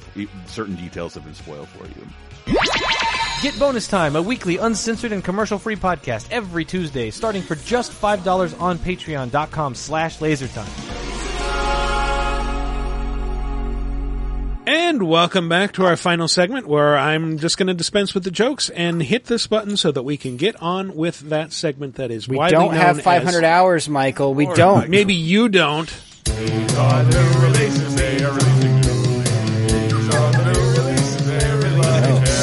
Oh, the reason we don't is because those 500 hours are reserved for Dying Light 2. That's true. well, they they, Oh, clarified like no, it's 500 hours only if you do everything, go to every point in the game, uh, et cetera, and, et and that was totally just an Yeah. estimate. Like, I think you could say the same about Assassin's Creed Valhalla or Odyssey. You definitely can say the Hmm. same thing about. But uh, You definitely could probably uh, Odyssey and Valhalla are very like like Valhalla is like a eighty to hundred main quest kind yes, of game. yes, Massive, yes. massive game. But Dying Light 2's main quest that I've heard is about 20 hours or so. Yeah, it's like Jesus. 30. So there's You can probably 500 extra fuck around hours, like somewhere. It's like, an open world parkour zombie game, man. Yeah, and I, don't- I don't I don't think there's there's five hundred. yeah, I'm you might be- not have 500 hours in you for this game. Is, is the thing. So it's- Well, well, you you have you finished the game, Mike? Uh, I have not beaten it, no, Oh, okay, because but I you spent, to like, jump onto my next game. You yeah. you spent a, a big chunk of time in it. You were saying. Yes, uh, about uh, uh, probably about thirty hours of just you know Hmm. Messing around. Just 30. Just, you know, almost a full work week, you know. Um, I, I'm trying to remember if it was you or somebody else that I saw saying that, like, yeah, it kind of puts you through a tunnel through at first, and it, it takes a little while for the open world part of the game to kick in, but then when it does, it's it's pretty fun. Oh boy, my favorite part to a sequel. Tutorialize me for another fucking two hours on a game that plays similarly to the first game. How similar is it to Dying Light 1 in terms of how it plays? Uh, similar, but they they they've gotten better. So Okay. like certain things, like one, your normal run speed is much faster. It's closer to the sprint in the Mhm. first game. That's your normal. You you will get an extra sprint that uses stamina as well. Yeah. But like your normal run speed is a run, and the design of the city is much better. Like they're like, okay, we need to always think about when the players say on a street, how how can we make sure that they can get up to the rooftops very quickly? And so there's a lot of design work into the city that makes the parkour work. Like there's a bunch of stuff. Uh, and one of the things like the, the post-apocalypse helps with that is the fact that there's just stuff everywhere in a way that you can't do with certain, like, we'll go with Assassin's Creed or Ghost of Tsushima or something like that.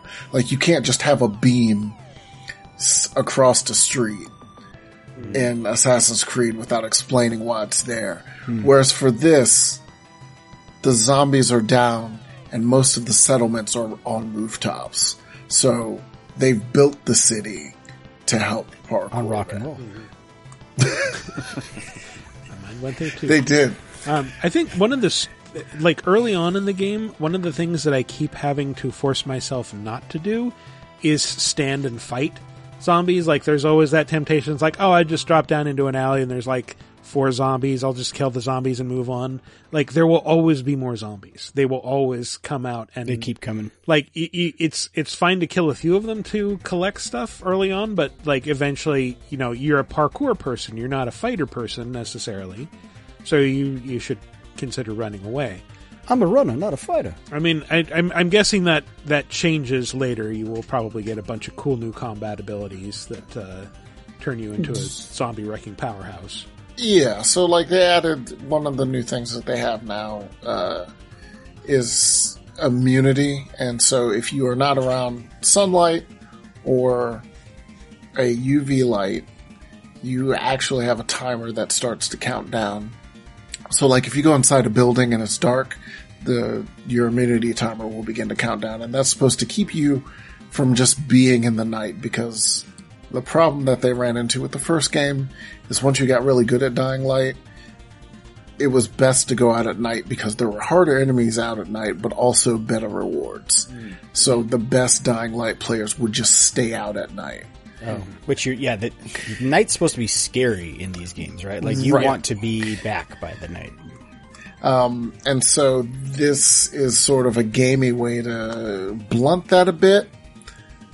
But also once you get like 20 hours in, like it's also not a problem. You're just like, you have the, you have the resources to extend the timer artificially if you need to. There's like little drugs or mushrooms you can chug.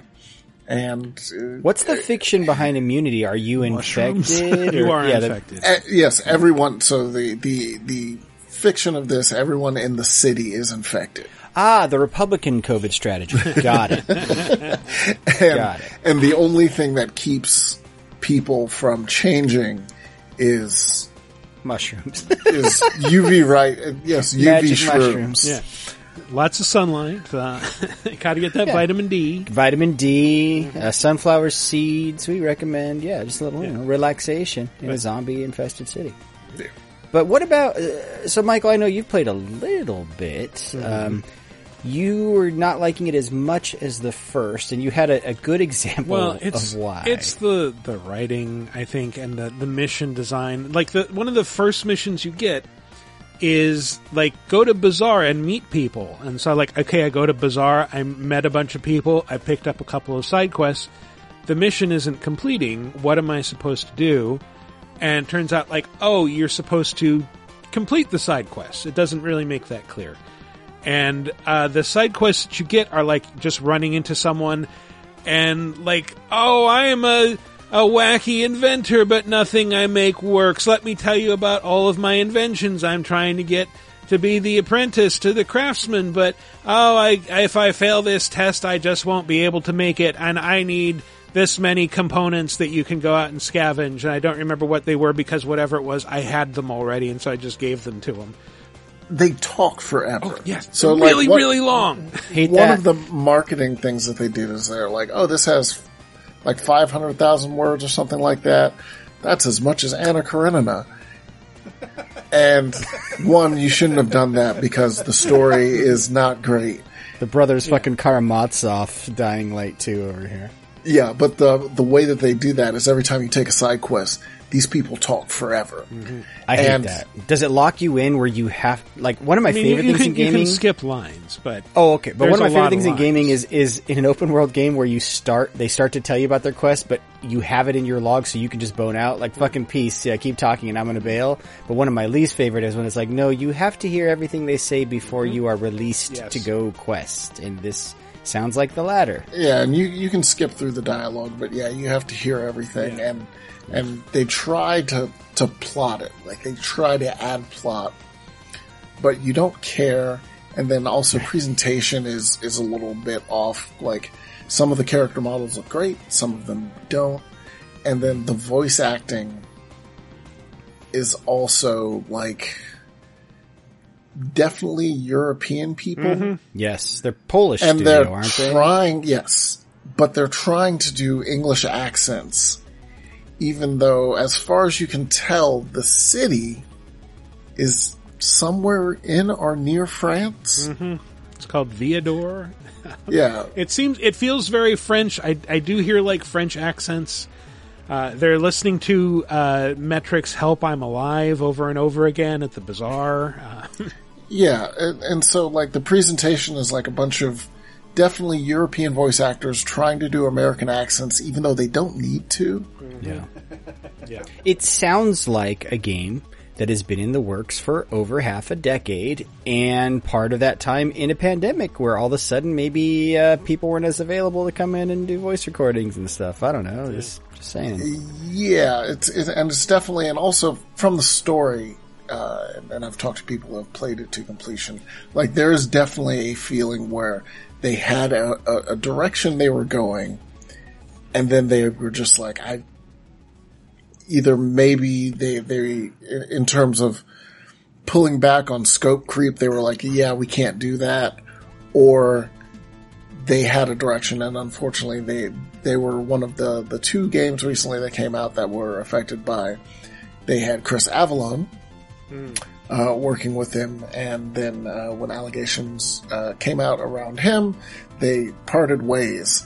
And so I do Ah. wonder if perhaps he was working on the story, taking it in one direction, and they were like, "Yeah, we can't do that." And Hmm. Unfortunate. um, so that combined with the pandemic, I think they were like aiming for something, and they just didn't quite get there. The good news with this game is if it's anything like the first, they're going to be working on this game for a good five years at least, and so maybe some of these rough patches they can smooth smooth over in that time. Because my my guess is it's another live game like one eventually became, yeah, right? Uh, yeah, because they kept working. They actually put DLC out for Dying Light One, either earlier this year or towards Yeah, the end of last like toward the year. end of last year. It was kind of in prep for for this game. Yeah, it's insane how much DLC is out there for one.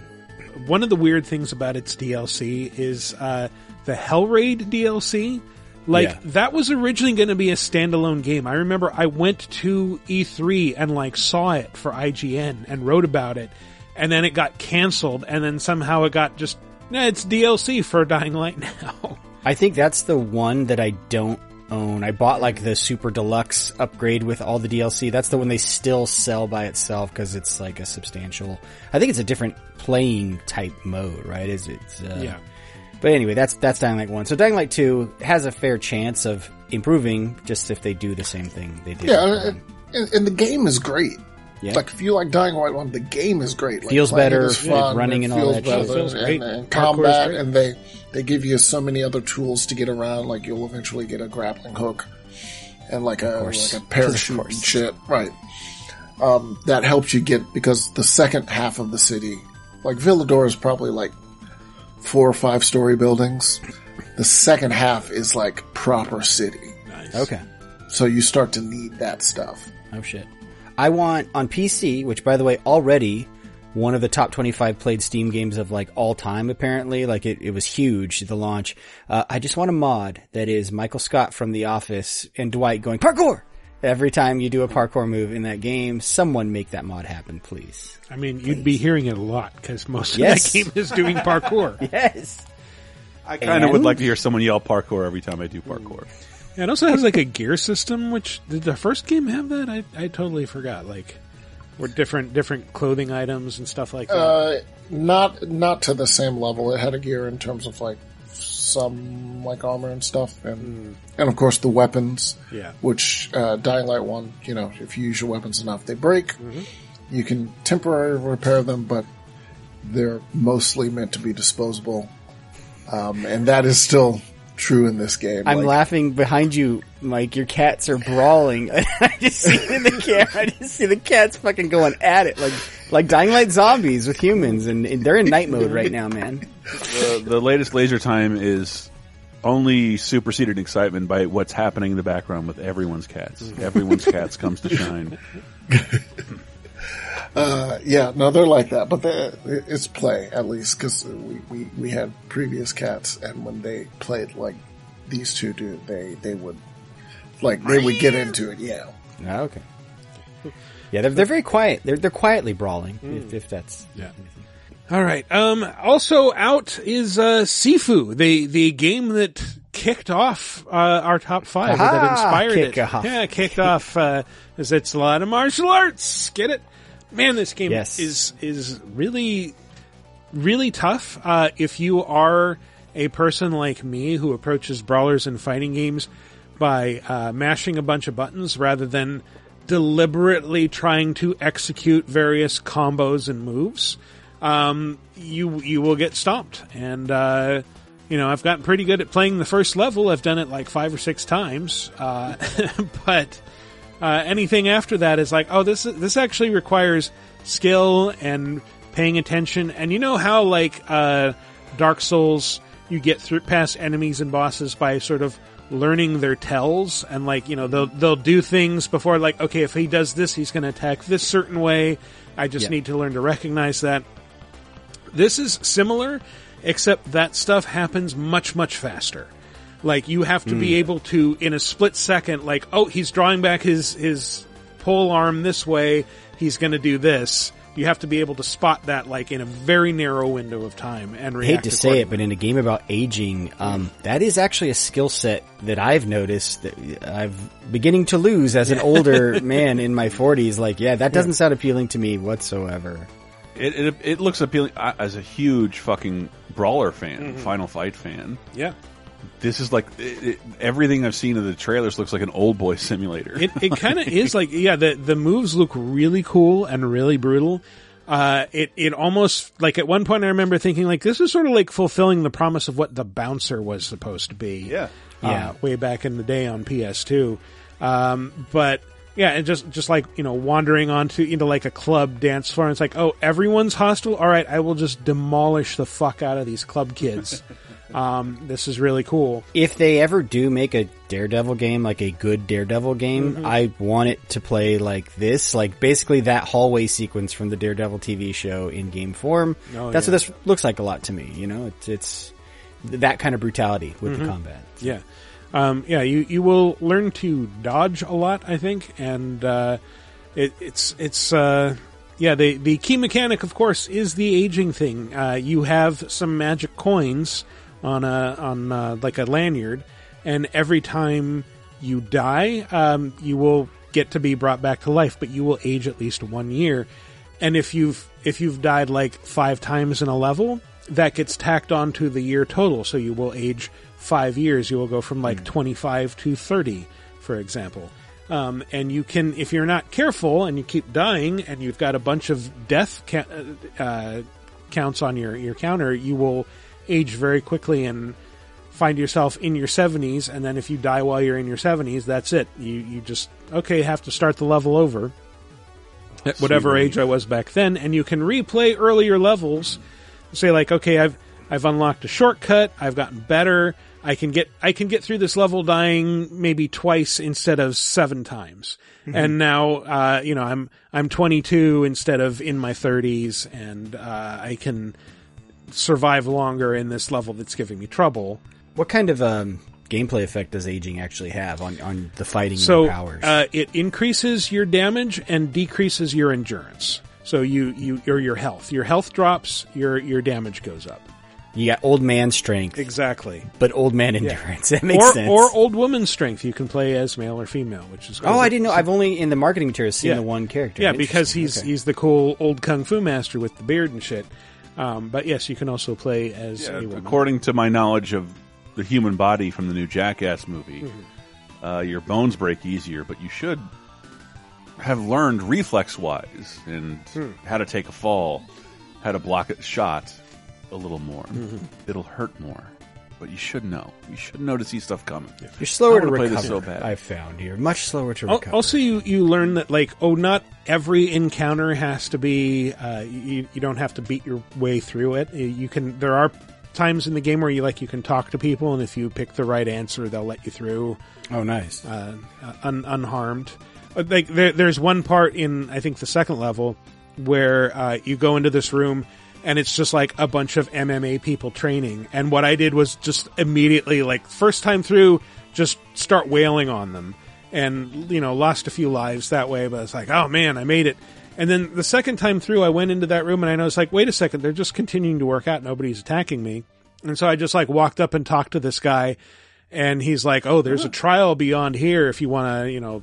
test your fighting skills like oh okay well i'll just walk on past you then and, and do this trial and uh and and yeah and you can also just say like fuck you fight me and you can fight everybody but then you made the mistake of commenting on his cauliflower ear, Mhm. and then it was a Mhm. whole thing. And next thing Yeah, you know, yeah, you're fighting MMA guy. But yeah, it's it's a lot of fun. It gets really hard really fast, and uh, if you're easily frustrated, it's a bit. Uh, I mean, you you will probably be frustrated by it, but it is. it looks pretty unforgiving. Yeah. yeah. It look looks cool. The I like the graphical style Yeah, a lot. yeah. It's it's not cel shaded, but it's got a weird, you know, it's just got a unique art, a stylized look Yeah. to it. It's got a it's got a really cool look. The fights are super uh, satisfying. Just you know, la- landing all these quick hits and just demolishing people is, is a lot of fun. It turns out. Do you know if this is last gen as well, or is this just is last on- gen? Yes. Oh, cool. If cool. you, can get it on PS4 or PS5. Very good. Mm-hmm. Very good. Um, last up, it's a game I know Chris was looking forward to, or DLC at least. Far Cry 6 Collapse DLC, where you get to play as the father. Well, it's not last Cry. up because I didn't suffer through Ollie Ollie World for nothing. But uh, Oh, yeah, I'm that's kidding. true. I'm kidding. It's fun. It's fun. You don't like all the? I mean, no, I, I like World- it, but it is it, is- it's tricky. Like Sifu, it's tricky. It's unforgiving. Yeah. It's uh, Ollie Ollie World is unforgiving. because it's it's deceptively simple, but then it's like it demands pinpoint precision if you want to get like the bonus objectives and stuff like that in in a level. That's, that's so the, the marketing for Ollie Ollie World. We'll get to Collapse after. Mm-hmm. This baffles me because my experience with Ollie Ollie World, or Ollie Ollie One and Two, was almost splatformer like games, very unforgiving with the controls, and it's fun once you find your flow. But it's like, Mm-hmm. yeah, I just didn't want to go through that. And then the way this was marketed, first of all, they marketed it as an open world game.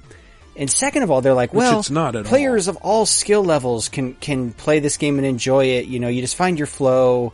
And the stuff that's compelling me, I'm like, I really want to play this. It's like it's supposed to harken back to a '90s skater culture feel. And I mean, yeah, it feels like oh, Santa Cruz or L.A. beach culture, like yeah, just and g- going around and like meeting all these friendly people, and they're all skaters, and like hey, you're you're supposed to travel this region and.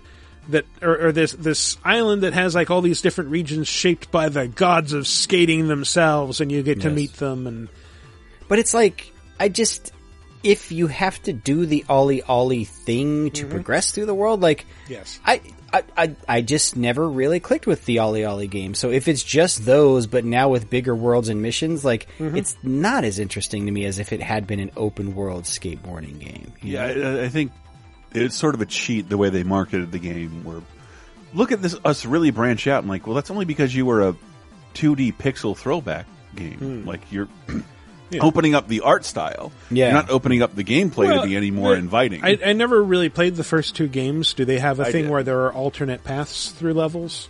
Because they they do have that. I here. did, I did, but it, I just I remember it being. Thank God for quick restarts. Like Hmm. you will fail more than you succeed in an Ollie Ollie Yeah, game. That's yeah. just the way Land, landing a trick is difficult in Ollie Ollie games. It's all about timing, and they didn't have that art style. They they had like the pixel stuff, like Chris talked about. Yeah. This one has like a an Adventure Time meets Psychonauts two art style. Like it's kind of cool. Yeah, what, it's what's it's very on cute. here. I like the way that the characters move. It's uh, Mm-hmm. it made me think a little bit of like Into the Spider Verse, where it, there's sort of like a, a jerkiness to it. But Oh, uh, neat! Like the intentional frames out, forgiveness. Mhm. Phil Lord and Chris Miller style. Sure. Yeah, so I, I don't know. I, w- I was Missing I think frames, I guess. I think more excited for this game before I heard that it. Oh, you know, but I know people loved Ollie Ollie. Like they're it's I the do. same kind of people. Um, I do, but I, I hit my platformers.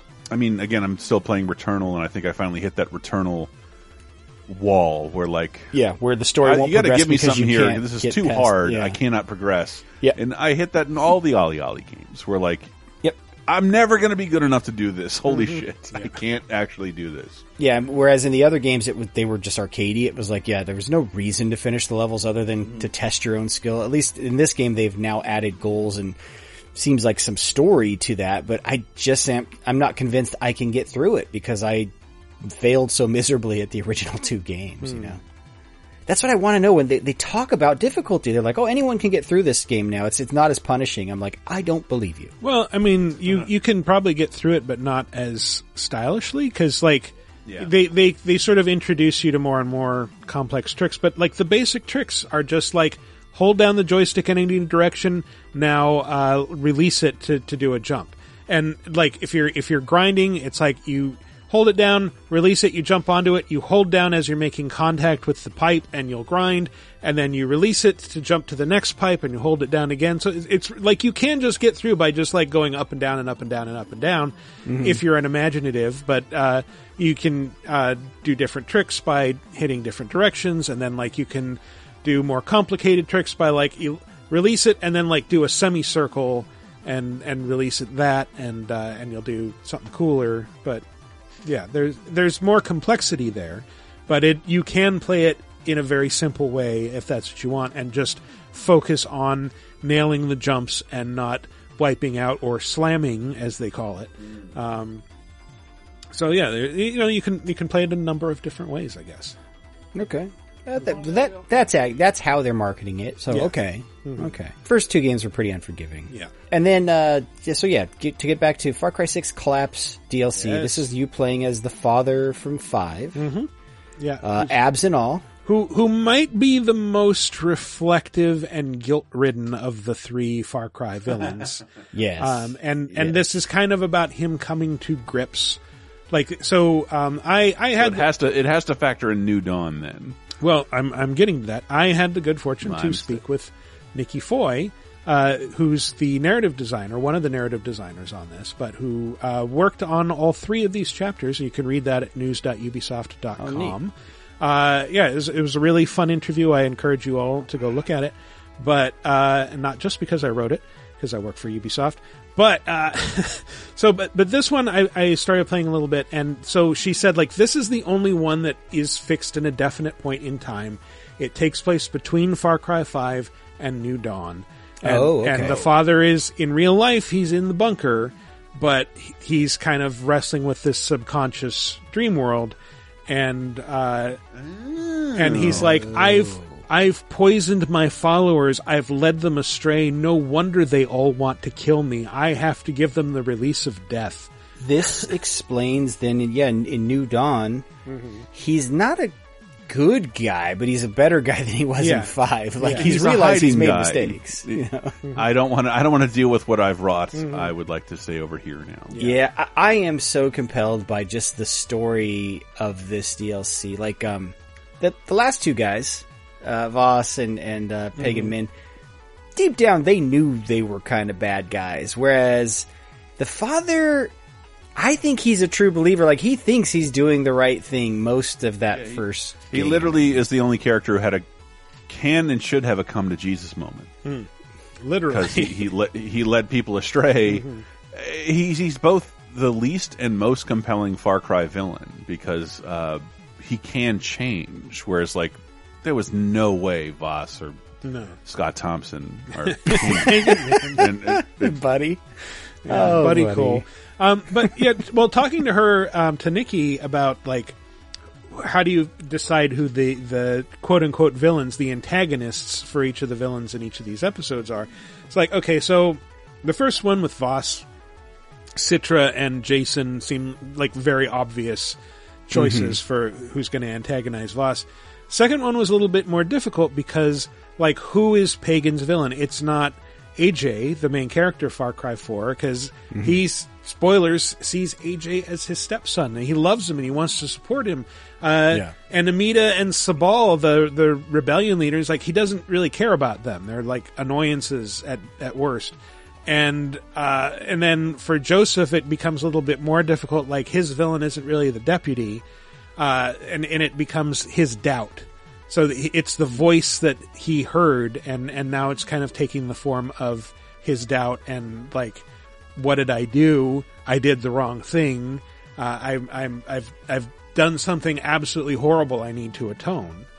So when people talk about Far Cry 5 and being disappointing to them with its story, I'm, I'm convinced most of those people never finished that game. Mm. Because there is some very interesting shit, especially what carries over to New Dawn. I'm like, no, it's wild. Like, he predicts Armageddon and then it fucking happens at the end of five. like, it's, it's wild, dude. It's like they let him get away with that. But yeah, he's, he's a bad dude and you can tell he does bad things, but he really believes he is doing everything for good, you Mhm. know, and so this is compelling to And- me. The and- trailer yeah, itself and so it's is like awesome. him realizing like it wasn't for good; it was for nothing. I did all this stuff for nothing.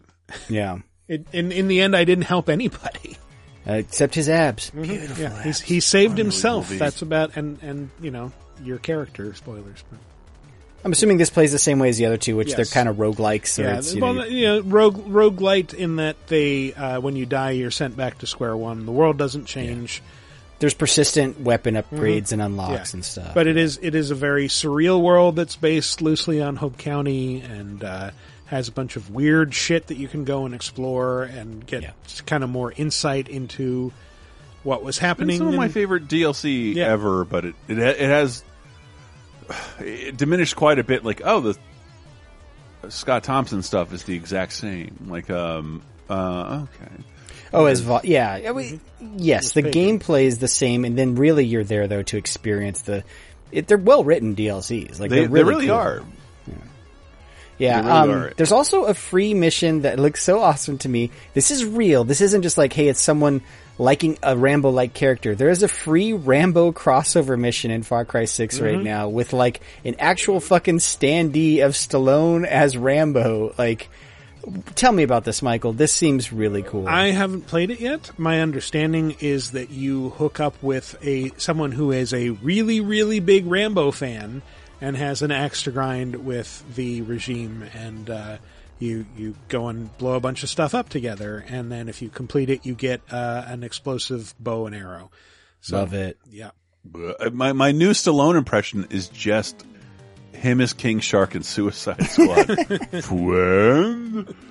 It looks like though the level of content like the Danny Trejo stuff was, which is Mhm. like yeah, it, it's kind of a mini quest line. It's Yeah. you know, it's it's it's a few missions and then you get it's, a cool it's reward. a you know it's a small free add-on. Um, but- Yeah. Small free Nice, nice. Uh, there's there's a bunch of other games coming out late in the week. We won't have time to get to them. Crossfire X is the follow up to Crossfire, which is huge everywhere but America. Uh, and that one's coming to Game Pass. Is that on Game Pass? Yeah. Yeah, Game Pass. Kingdom Hearts is coming to Switch uh, via that streaming tech. So anxious to see how that works out for So people. is Earthbound. I'm well. I'm actually quite glad I don't have to buy it a third time. it's just Well, Earth, Earthbound's on the online yeah. service. It's just right? it's just on there. So if you have the online service, uh, you get you get it. So yeah, Kingdom cool. Hearts you do have to pay for, but it's that thing where it's it's a cloud version of the game is what you're playing. Oh, okay. Uh, and then Lost Lost Ark is a big MMORPG free to play that's coming to PC. I'm a Morpher. Uh, yeah, yep. Somebody Uh, said it's like Diablo, and uh, It kind of is, yes, um, but free to play stuff on top of that. Okay. But it, it's in an M- more of a persistent MMO, MMORPG space. I you know, think big that might be worlds and out stuff. now, but we haven't had a chance to play it because there's No. been other But stuff it's- to worry about. So It's a Other Mamorker for piss. for PS, for PC. All right. Well, yeah. That, so, and and lots of stuff to talk about next week. Obviously, I'm very excited for Horizon, which we won't get to play. Is that next week? Is that next week? Yes, it is. We won't get to play it before we record the show, but something to look forward to. In the meantime, Jeez Louise.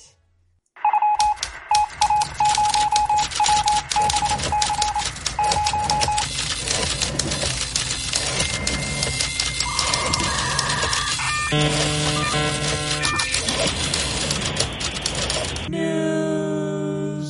know what? I'm going to go out of order from how I had these in the notes. We're going to save the biggest for last. We're going to work our way up to the Nintendo Direct because there's a lot of cool shit from the Direct. Uh, couple new quick hits.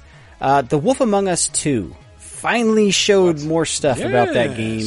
Um, what? Who is re- who's making that? Is it's Telltale it's still the a thing? Telltale name, but it's the different team. It's a bunch of newer folks because you know Telltale's the, the old Telltale's gone. Um, they confirmed it's coming in 2023.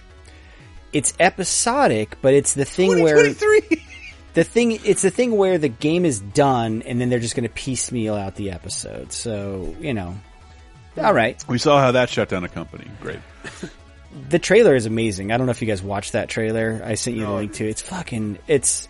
I love Bigby. I love that universe. I, I think it's the best Telltale game for Yeah. for sure. It's the best written Telltale game in my opinion. Yeah, I really like the Wolf Among Us one, so I'm neck I'm excited that two's happening. season one of Walking Dead, I think. But I, I like Wolf Among Us more, but yeah, I, kn- still know think why Wolf people- Among Us is better. Like it, it just uh, the limitate. Well, it- part of that was the limitation of that stupid Telltale engine. Mm, yeah. It, it it it got the best out of that.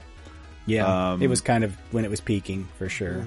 And, and and it was that perfect in terms of a property where like uh this is a character who is both a mother goose character but we can use our r rating. Yes. and that's like most people didn't play the game of thrones uh, uh telltale game. It was mostly marvel and dc shit and uh i don't know. I thought it was great. I, th- I thought it was the the best usage of that that team that writing that style. Yep. Yeah, I mean, it really those games live and die based on their writing and their story, and mm-hmm. that was one of the better written ones. I think it's because that's a compelling. The Fables universe is so compelling, right? It's basically because the Fables people didn't give a fuck. Do whatever you want. because Like yeah, they, they were no longer doing property, the like- comic, right? It's, it's yeah, like, every, we this. have other stuff going on in continuity, and you can't do that with this character. And I don't think Fable was subject to any of that. The premise being basically that fairy tale characters had to flee their fairy tale dimension or world or whatever, and they live mm-hmm. in the real world all together in this city amongst human beings, and, and they still do fairy tale like shit, just try on the DL basically is that they're trying to do it. And you're big, you're the big bad wolf, Big Yep. B Wolf. Uh, with an ang- you have a temper, and they showed off the temper in this one too. He gets in a fight, and it, I think he's in an anger management counseling in, in the he trailer rip off for the this counselor's one. arm? No, he's he's talking to the counselor, and she's like, "So you know, you've talked about your anger before. How does that manifest?" And then just flashes back to him getting thrown through a wall by like some robotic golem character, and then you just see the the wolf eyes and the growl, and you go, "Oh shit, it's Bigby's gonna be the big bad wolf." I love it. I love it. Um, so that's quick hit. Uh, another one, America's Army. Uh, the game that um, that is crazy. an advertisement for the U.S. Army it shuts down after 20 years. That is two years older than you have to be to join the Army. Uh, America's Army has been running. I, I just want like, I'm sure there's an internal presentation like, man, you really owned in this game. Uh, number one pwn, great gamer. Yeah, really, thanks. You should join the army. You really think so? So I remember when this game came out, that was everyone was afraid of. Like they're going to, they were making it seem like the last Starfighter. Like, hey, if you're really good at this game, you'll get a call from the army. It, it was never that, but it's an it's no, an no, but it was it was fucked up. It was a free version, Yeah. uh, like of a Counter Strike game that looked amazing and had like pretty intricate shit in it. Yeah. That you could- like in 2002, free games were very rare and high quality free games were unheard yeah, of. it was crazy high quality, and, and like I remember my friends talking like. Are we going to play this more than Counter Strike? We know what this is. It's a recruitment. It's an ad. tool. It's a playable for, ad, for yeah. people our age. So we need to be careful. And I, I did see someone on Twitter um, talking about like this resulted in so many deaths, and uh, like, did it really? Like, I, I, I question the effectiveness of something like that as a recruitment tool. That is Twitter in a nutshell. I had a conversation with someone like Dave Chappelle's transphobia resulted in deaths. Like, uh, trans deaths went went down this year. I'm like, that death doesn't correlate. Those data doesn't correlate. Like, exactly. Well, tw- everything with Twitter is everything kills and murders everyone. I, I would So- say that in this case they might be right if if it were actually an effective recruiting tool, which is it really? I I don't I can't imagine like a lot of people played America's Army and like I'm going to join the army now. I'm No, going to change there, my there were some results that were announced. Like it actually improved recruitment rates for the army um, when this came out compared to you know before that. You guys probably like me grew up like be all you can be. That they had TV commercials Oh, yeah. for Yeah. for the armed forces all David over the saying place. Navy, baby. So- but now, but but this So there were was a people more coming in and like, yeah, I played America's Army and now I want to do a TK and spend the rest of the game in Leavenworth. that was funny. Come on. it was. It was. people people were calling this a propaganda game, but I'm like, look, like the military recruits. Like, I'm sorry that that is the sad reality. We, we're lucky enough we live in a country where it's not compulsory. Like, you don't have to join the military automatically, like some countries. But it's like, so the way they have to get recruits is advertising, and this game was a playable ad, basically. You know, it's, it's not uh, good, but I, I get what you're saying. But also, like I, I would sort of like to see the numbers per player, like per thousand. Let's say per thousand players. How many people join the army? Join the army.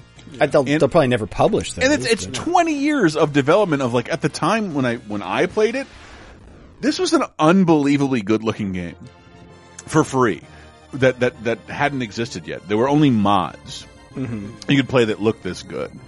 Um, it was it was pretty remarkable. And they tried to make other spin-offs of the game. I'm just I'm just shocked it lasted this long. Th- a because- yeah, me too. Like, oh, it was still going. Yeah, I didn't know. I had I no mean, idea it was still running. Uh, not to sound Republican, but uh, that's your government contracts for you. Get a good one. Your You tax ride dollars that shit at out to near retirement. Yep. Yep. I mean, I remember playing it when it first came out, and it required a beefy PC. Like it Yeah, was, it was a not- really good looking game. Dude, my like Call friends of were like, I think we have to quit Counter Strike. This is a better game. It looks Mhm. better. It plays better. But we know what it is. Everyone knew what it was, and that that's Mhm. why, yeah. When you guys do question its effectiveness as a recruiting tool, like I get that because I'm like, yeah, you know, like. Was there really a naive guy out there who was playing it like not realizing like oh they're doing this to get me hyped on the army? you I would know? say Like, yes. There were probably plenty of people out there who could not have afforded a better game and all of a sudden got used to those logos and that website and those plugs and like, you know, why not? Why not? I don't have any other prospects. I'm playing a free game. Because they did eventually like charge for it on other platforms. It was good enough to do that. Oh, Uh, on I think- console? I think they did. Yeah, I mean, it also came along at a very uh, opportune time. Like 2002 was like the height of America's military fetishism, I think, and it- Yeah. it, took a long time to, to sort Tom of ebb. Clancy was alive. It's Jack also Ryan like Halo. One was coming out around there. Like shooters were getting to be the next, the, the biggest genre, right? So it was, Yeah, I mean, was, it was there. it was a year after 9/11, just a few months. It, it's actually. odd that they, if this worked, I always thought they would have made a bigger, better system, and they never did. So that's why I'm assuming it didn't work. Because America's Army, I don't know if that's a brand or just this game. Hmm. I think there were Which a one couple is it? I- games. There were a couple games, Mhm. and, and they were for, for, for money games because the reputation of this game was good because they made a good game. Yeah. Uh, never mind. But uh, but that, that, that's that's what I'm saying. Like I don't know how effective this was at all, and the more effective it is, the more I would hate it and want it to go away. Yep. Yep. Um, last mini piece of news. Uh, if you own Ghost of Tsushima Director's Cut, go get you the free Aloy crossover costume, uh, that they've released to promote Horizon Forbidden West coming. So, um, Sucker Punch does this. I, I love when they kind of pay homage to their fellow Sony studios. Uh, and yeah, they, they put a, they put an outfit in the game that is inspired by Horizon Forbidden West and Aloy. I I have just unlocked a fur loincloth and an enormous set of plastic tits from a from a realm long forgotten. Yes, go get that for free in in uh, in your paid director's cut of Ghost of Tsushima. All right, big news you guys have been waiting for. Uh, there was a Nintendo Direct that sneak attack. They got us. They they announced it like the day before it happened, and there was. Sometimes when they do that, there's like a bunch of little mini uh, who cares stuff, but this this had some banger announcements. Um, Yeah, anyone was for a little nuts. Xenoblade Chronicles Three? Yeah, that was like their headliner. I was kind of holding out hope for a Zelda, but uh, well, Yeah, no, no Zelda. Uh, Can't announce a, a new Zelda until you release the Zelda you announced five years ago. No Metroid Prime 4, but we got Xenoblade Chronicles 3, baby. I don't know. I've never played a Xenoblade Chronicles game. They're amazing. They're great. They are the absolute wonderful uh, uh, modernization of JRPGs that no one, most people have never played. Like, like if Square kept making Square games, this is what it would look like. They're great.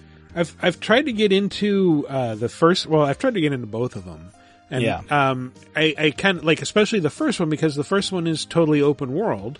Yeah. and uh, I love open world games, and then playing both of them, and it's just like I, I sort of run up against the things I dislike about JRPGs in general. The time sink. That's always Yeah. what I hit. Mhm. This does not respect And- my time. in terms of like classic PS1 combat, uh, streamlined, Mm-hmm. it does that very well, but you'll do that for a thousand years. And and you know what? I I liked going around a town and pressing X to talk to people when I was like you know twelve. Yes. Uh, I like it a lot less now. Yeah, I find myself, unless they have a quest marker over their head, Mm-hmm. I don't give a shit what that person has to say. Like when I play Pokemon Arceus, I'm just like, no, I don't care what you have to say. You don't have a quest? Nope. The comet's getting pretty close. Duh, duh. like I, I didn't need to stop and listen to that. That So they have another Principal announcement Vickers. that uh, finally is starting to make my Nintendo Online Plus expansion pack uh, worth it. Mario Kart 8, not 9, uh, 8 is getting 48 remastered tracks from previous Mario Kart titles as paid DLC running through 2023. Uh, there- so it's going to be, um, they, they're, the first one comes in March and then they were they're going to release these out for several months after that. Um, six waves in all, with eight courses each. Uh, and if you have that uh, the online plus expansion pass uh, subscription, you get it for free. Otherwise, this is only going to cost twenty five dollars for forty eight courses for twenty five bucks. That is a really good deal, actually. It's not. It's Um, not only the only. I don't think it's that great a deal, but I. I also. forty eight courses. I don't think the courses are are, are that. I think when we, we want to talk about Mar- Mario Kart 8 Deluxe with the DLC is already the best Mario Kart that has ever existed.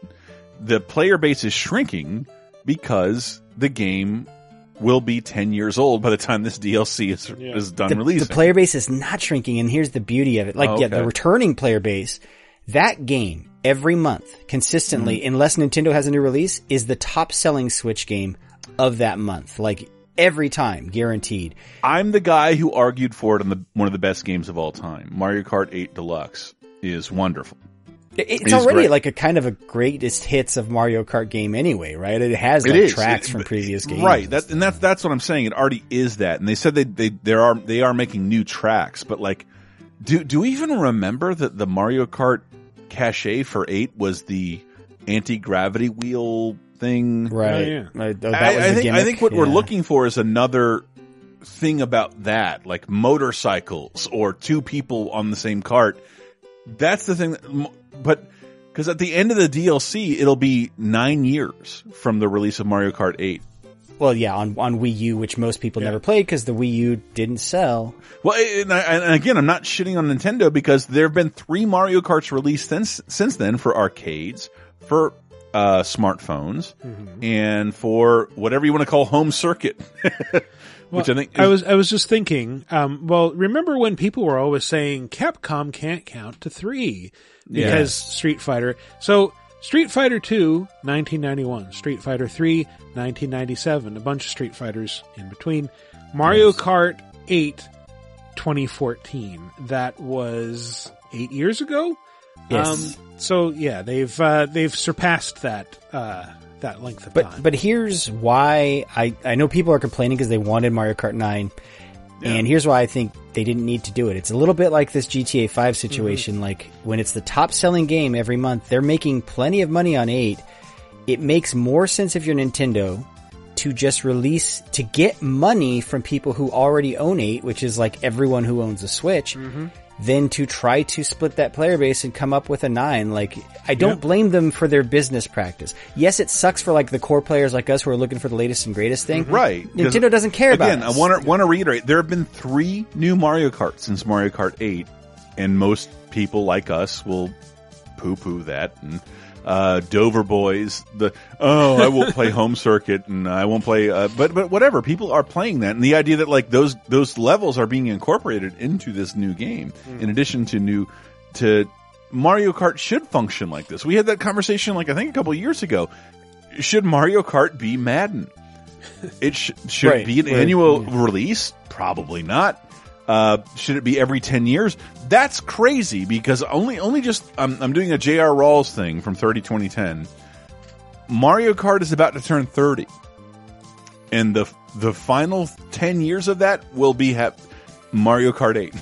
Honestly, I think that's Mario fine. Kart 8 will, will, will encompass a third of Mario Kart's legacy. Just give me one Mario Kart per generation and support it like a live game, and I think it works. That's what Madden should do. That Madden doesn't and, and I, do. I think that's a model that we're going to be seeing a lot more often in the future. Like, you know, I've talked to people who are like, you know, the new thing should be why why are we continuing to make a new version of this game, like a new installment, a new sequel every year, every couple years, when we could be taking the technology and using it to tell new stories, to explore new areas, right? Like, you know, just Yeah, keep and- making add-ons. Mario Kart's not a game with a story, and I just think it, in this situation, it's not only best for Nintendo, it might be better for players to release new, this kind of level of new content, but inarguably, I'm, I'm a nerd. I'm a Nintendo fan. No. I was the guy who said I will never sign up for that expansion, expansion pack. Uh, now you will.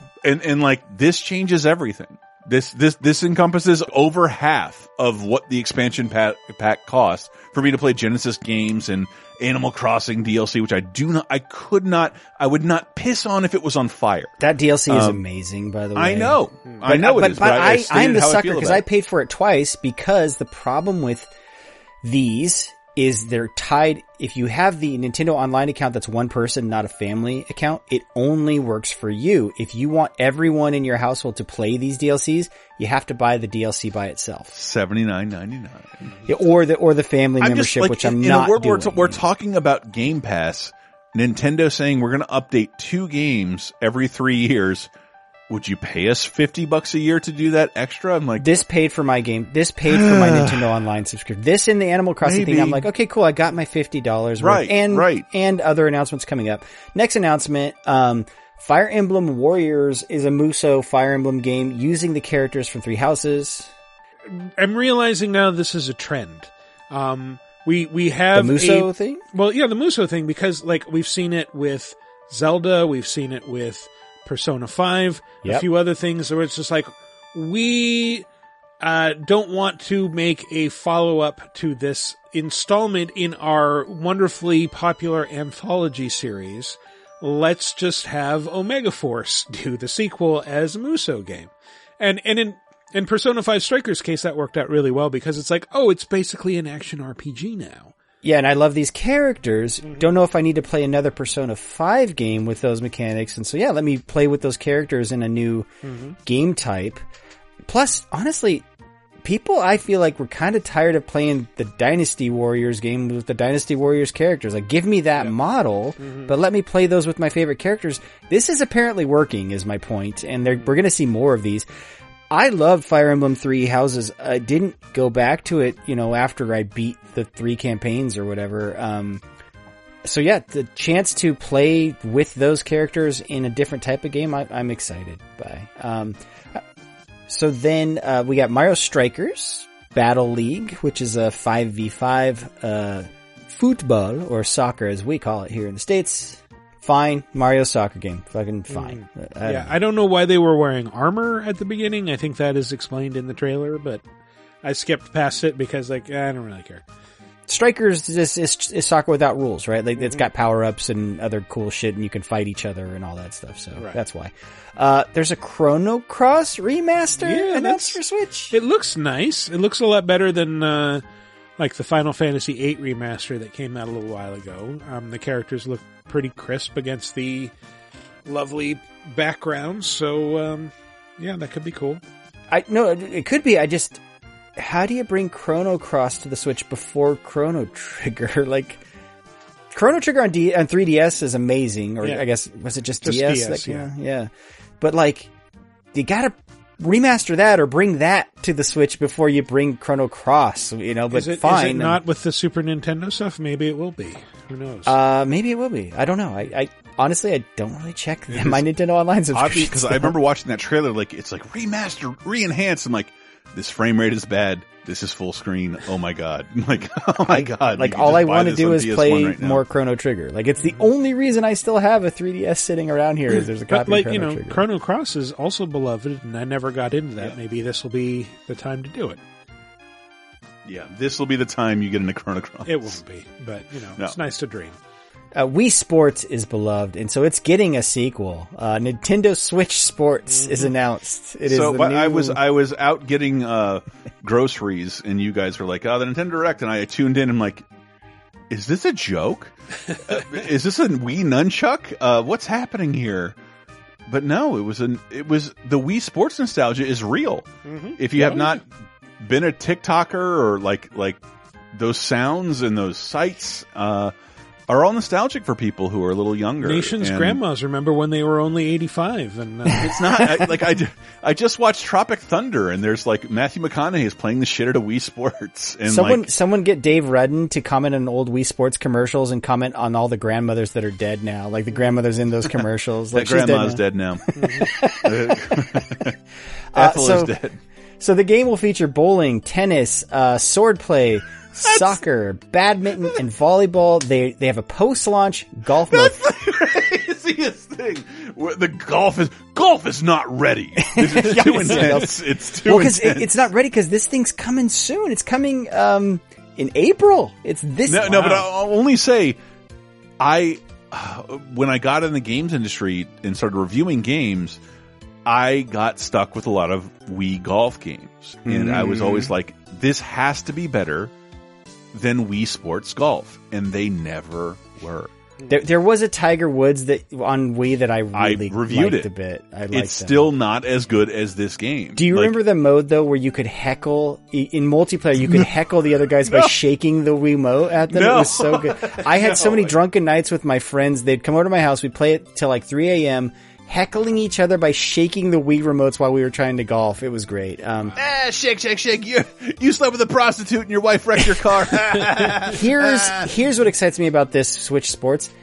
Finally, I get some more use out of my Ring Fit Adventure stuff. It Oh, uses the leg strap from Ring Fit Adventure for the soccer shootout. Now, if they can just use the uh, use it for an archery game, I don't give a shit. Use that ring for something else other than Ring Fit Adventure. I want on a personal level, I am not immune either. Like I was just like, man, that I would like to do that again. Mm-hmm. Uh, I, I, I'm I'm ready now. I'm ready now to jump back into Wii Sports.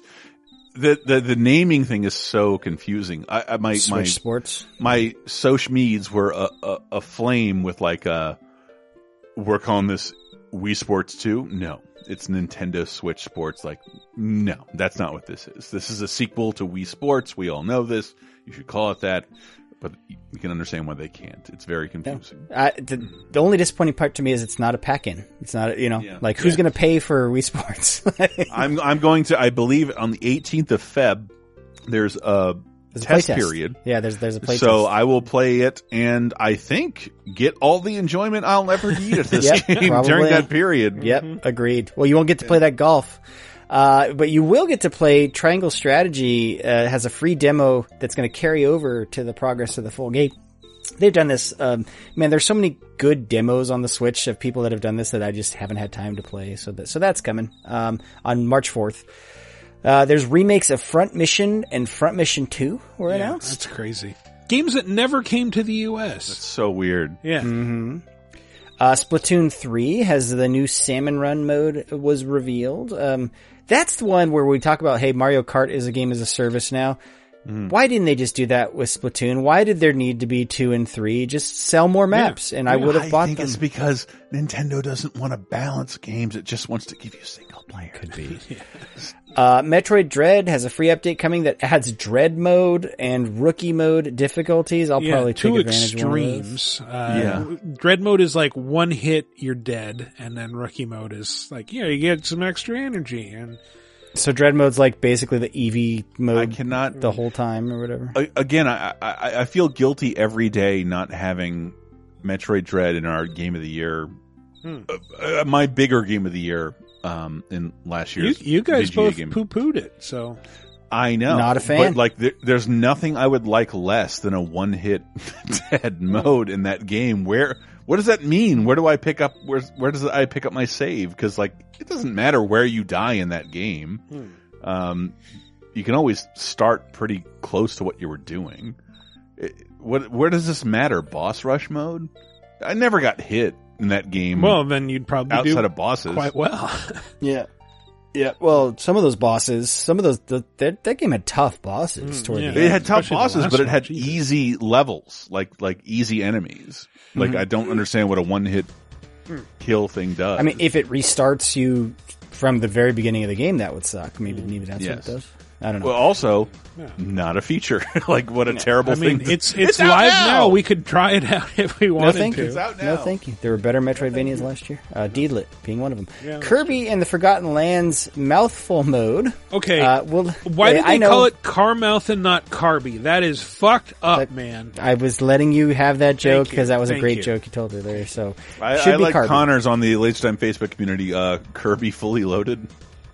Yes, yes, because it, yes, it looked like the bug. taking Uh, over. That's that's coming March 25th, by the way. Uh, so yeah, dude, Alright. Yeah, 3D Kirby. That's cool. Q1 2022 has fucking no chill. There are so many good games c- coming out uh, through March. I'm just like, there's too much to play right now. Next Too two much. weeks are going to destroy us. My God.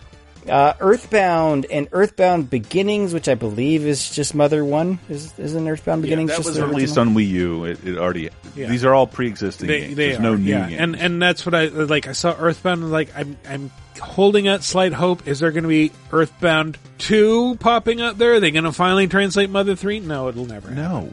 No, but, No, of course okay, not. I heard a great take on that though from people who care about such things. Um, the fan translation of Mother 3 is probably better than anything Nintendo would ever Mm-hmm. officially release. So if you really want to play it, just go play that.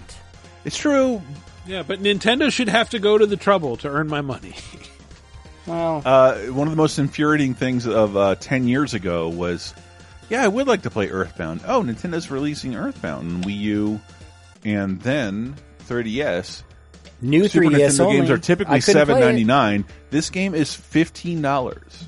Oh, this, but it's it isn't it included with the Switch Online subscription? That's what I'm saying. Now it's free. Yeah. But like, uh, I paid thirty dollars for Earthbound, hoping to get into it and love it. But you know, it's a special game that is going to overtake any new game for you to get into a 20 year old game. I don't know if this is that big a deal or that I care about that.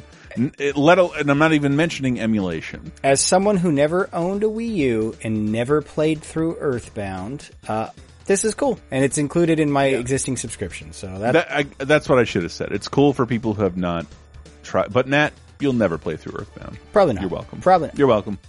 Uh, Advance Wars 1 and 2 Reboot Camp, uh, coming April 8th. Oh, they so showed looking off forward more. to that. Love the new art style. Um, less so the character portraits, but uh, yes, yeah. yeah, It's been a while. Been a while since I played an Advance Wars game, know. so it's, it's probably been I, long I still, I still, if I could live in a video game, I love the pixel art of Advance Wars. I don't love the new design. It kind of made me think of Link's Awakening, the new one, a little bit, where it, it right, it's it'll- very like, toyetic But I and know shiny. for a fact this will be inarguably better and streamlined and a better experience. And if you wanted a new Nintendo Advance anything, Advance Wars anything, this is a good buy. Yep, yep. Uh, is it Live Alive or Live Alive? You know, the I, JRPG? I I wrestled with that for years because I, I used to see like ads for it in like Famitsu's that friends would have when I was a teenager. And no, I guess it's Live Alive because that's how they pronounced it during the Live Alive is how they pronounce it. Yeah. Okay, so that's coming. Uh, first time coming west. Yeah. first time uh, this year. So uh, Looks that cool. Sounds like a, a Suikoden game. There's seven protagonists. You know, like it's one of those. Yeah, but spread out Yeah. across time with each one having a separate uh, plot line. with widescreen 3D support and like there's no way this game looked like this. It looks very good. Yeah. It looks like a new game. yeah. looks kind of amazing, honestly. It looks like a, a, a new throwback instead of an older game re-release. Uh, Mm-hmm. A, a surprising amount of effort put into this re-release. So, so this is the first of the baffling announcements of this thing. Portal one and two are coming to Switch later this year. I mean, I guess that's pretty cool. Like those games should be ported to everything, but it is weird Ah, to ported. have them coming out like this long after their original releases and uh, for it to be advertised. I was chatting with someone in a different timeline where we all, weren't all confined to our houses, um, and could Mm-hmm. Which is known as Florida. and we're well, whatever. You're not going. I'm, I, I guarantee I'm going more places than both of you. Yes, that's what we're Um, saying. but- Because you live in Um, Florida. But but like Nintendo is really leaning in on like, yeah, do you guys really like games? You should be a Switch player. We're gonna we're gonna re- remaster and re-release all these old games in great ways. Um, but you know, Steam has released these games for one dollar for the last twenty years. that's why it's, a like- baffling announcement to me. It's like, oh, okay, like great, it's not bad, but why? Who who who made this call? I have Who- a couple. I've, I've one friend I would say out in, in in Florida who is like a diehard Switch gamer. Like I like to watch my shows, play my Switch games undocked, and we're like, yeah, I'm kind of like I would rather play docked with my Pro controller and put the show on my iPad. But he's the opposite. So, but he's also the target for this. Like the person, the people who have become Switch gamers during all this, um, which is totally possible. But I think would have been more possible if we were free to travel more. Let, us keep jamming. We got so much more to get to. MLB The Show 2022, which is so weird that it's coming to Switch. They showed off gameplay, so that's real. Here's it's the next officially baffling. multi-platform, oh yeah, I mean, w- was on Xbox last year. Now it's on not Switch dual too. platform. It's multi-platform. Uh, Star Wars: The Force Unleashed is the announced for Wii Switch. version, not the 360 PS3 version. Okay. Uh, Mikel, I believe you preferred this version. Uh, Well, I played it on PS2, and my understanding is that the Wii version and the PS2 version are basically the same. Just the Wii version has motion controls. Um, and yeah, I I feel like I I had fun playing the PS2 version and playing like the 360 version. It's like this game gets so far up its own ass. There are like mm-hmm. just long stretches where it, it's kind of dull, and it's just like, look at all this pretty shit we can do with the power of the Xbox 360. I'm like, I just want to do some lightsaber fighting. But who was asking for this on the Switch? Like, I would get it if they're like, "Hey, we're going to do a cloud version of Jedi Fallen Order."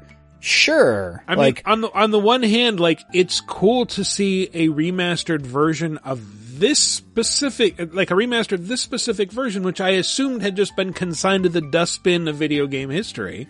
Uh, this like, game can get its driver's permit. This is an old ass game. it man. really is. Um, Uh, again, I, that's what I think is so weird about like I have not pre-ordered a Steam Deck, and probably won't. Mm-hmm.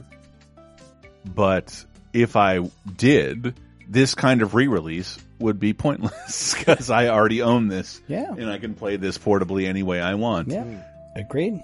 It's a it's a weird. it- It's Aspyr. The only thing Yeah. that like, I go, oh, it's Aspyr working on it. Aspyr used to be known for like ports of stuff, so I wonder did they work on that Wii And version or I something? am, I can't remember if they did or not. I know that they also recently released like the remaster of uh, KOTOR, Knights of the Old Republic. Ah, so I, I assume that they have like some sort of license to publish old Star Wars Old games. Star Wars games, yes. I keep- this is not a good question of the week, but like, has the Switch become your like least bought console at this point? Because like they're, they're not only behind in releases, they're behind in sales. And like uh, we're gonna we're gonna release a new Star Wars game. It's twenty four ninety nine. Like I picked this up in a Steam sale twelve years ago for one dollar. What the fuck are you doing? Like the, the novelty of me being able to play this portably is about to go out the fucking window. Oh, you, You meant have- you sales have- like have- price promotions on games? Yeah, yeah. It's very rare to find great sale promotions on on. Yes, the, the Switch has terrible sales promotions. Well, Uh, at least and the Nintendo novelty games. being like I can play my favorite games on the go. When the Steam Deck comes out and maybe becomes more affordable, like what the fuck? Like do it's do so I care weird. about this? It's so weird. Um, Disney Speedstorm is a free to play racing game that I'm not going to talk about. No Man's Sky is coming to Switch this summer. Not Sure. a cloud version, which is interesting. Apparently, Sure. But Yeah, I mean it's a last gen game. I guess theoretically it should run. yeah, on th- those guys love optimization. When you see that Santa head, Yeah. Oh, yeah. optimization. Uh, Klonoa, Door to Phantomile, and Klonoa 2. Weirdly excited. Lunatea's Veil make their way to Switch this July. Lunatic. That was one of the first games I bought Lunatic. at the time when I, I was told by a video game magazine, like, these are disappearing and you can't find these anywhere. Mhm. And here we are. You can play Klonoa again. Yeah. It's been a, it's been a minute. Yeah, they're pretty good platformers. They are. Yeah. I'm going to brush over the littler announcements and just pick the highlights. Uh, Assassin's Creed, the Ezio collection. Hey, talk about our top five. That is sneaking, haha, onto Switch next week, February 17th. Um, let's see. Kingdom Hearts Integrum Masterpiece for Cloud will be released tomorrow.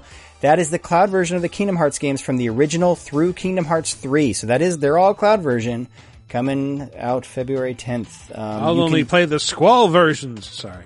well, this this this thing, this Integrum Masterpiece thing, it's through the cloud. You're playing through the cloud, and then yeah, just a lot of lot of littler announcements for Switch. But it was um some strange announcements, but a few biggies for this Nintendo Direct that came out of nowhere, which I kind of like that thought, they do. I thought it was like this this reevaluation of Nintendo figuring out its identity in this odd game gaming landscape where like um anything anything anytime can come to smartphones, but where Nintendo is like, have you been playing games for forty years? We got you, we got you.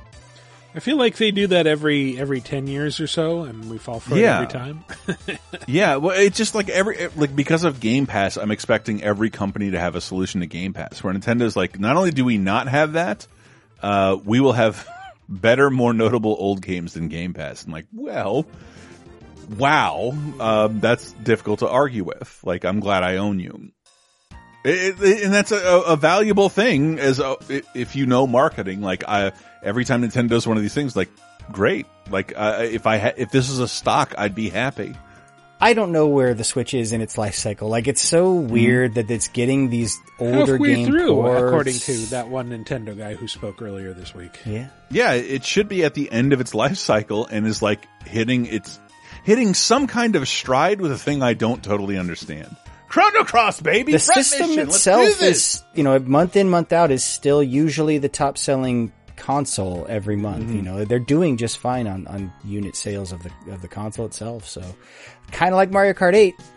No reason to stop. No reason to put out a new thing if the current thing is the top seller every month. You know, like they. yeah, it's it's one of the we should ha- someday have that as the question of the week. Like, what do you want at a Mario Kart Nine? And and it's like it's hard to think about. Mario Kart 8 is so good and so packed with shit and so robust, still works on a multiplayer and single player level so much. What do you really want this to do or to replace Mario Kart 8? I'll tell you what I All want. it could do is like, you can drive upside down. Uh, now it's Diddy Kong Racing. There's hover boats. Like what, what, are I really want are shortcuts. Like I feel like those are, early Mario Kart games had risk reward shortcuts. It's like it's tough to get them, but when you get them, it does save you a ton of time on the tracks. Only That's what I would 64 really, really drove that risk reward shortcuts, and they were still not huge. No, it, yeah, as opposed it to other racing. You're games. shaving off a few seconds, but that was that mattered at, at high levels of Mario. It mostly involved power ups instead of seconds. Like, uh, make the sacrifice, get a power up. And yeah, you're right. Like, but again, like, if we were taking a hive mind VGA, what do you want out of a new Mario Kart that Mario Kart 8 won't give you with new tracks? I don't know. And then, and so I'm, I'm, I saw a bunch of headlines like, eh, it's not Mario Kart 9. Like, what do you want in a Mario Kart 9? Nobody like, want, knows what that- they want out of a sequel. They just want the shiny new sequel. They just want to see. Well, right, Yeah. right, right. But like, uh, I, I said that. Uh, I argued for Mario Kart 8 to be in the, one of the best games of all time list, and I'm still there because it's becoming even even better game of all time. I want to drive through time itself. That's No. what I want out Yeah. of Mario Kart 9. Mario Kart already lets you do that. Damn it! Go to, to 64 levels and god damn Mario. Do you not, do you not want to play the unbelievably awful iPhone version? No. Those tracks will No, be in this God, version no. too. Not if it's unbelievably awful. Uh, is that it? Well, it just, it's just gougy. That Let's is it. Gougey. All right. Well, let's move on to the community segment, which is always segmenting our community. Last week's question of the week, as you might remember, was what is a piece of game music that gets stuck in your head, whether you want it to or not? We had a lot of responses to this. My God. You all Well love done. to talk Well about done, the people. pieces Well of done. game music that get stuck in your head. Yeah, so I I had to just grab a few per answer place, but we've already been talking about a fun thing we're going to do to try to surface more of your answers because you guys did a good job. A lot of you answered with some really good entries, and so Who's a stay good listener? tuned. Stay tuned, dear listeners, for a way that we can we can do a listening party perhaps with more of those. So. Um, Mike, you weren't here last week. Uh, bringing you back for this, did you have one? Is what what piece of game music gets stuck in your head repeatedly? For me, it is the world or level 1 1 music from Super Mario Land. All right, we have a clip here. Oh man.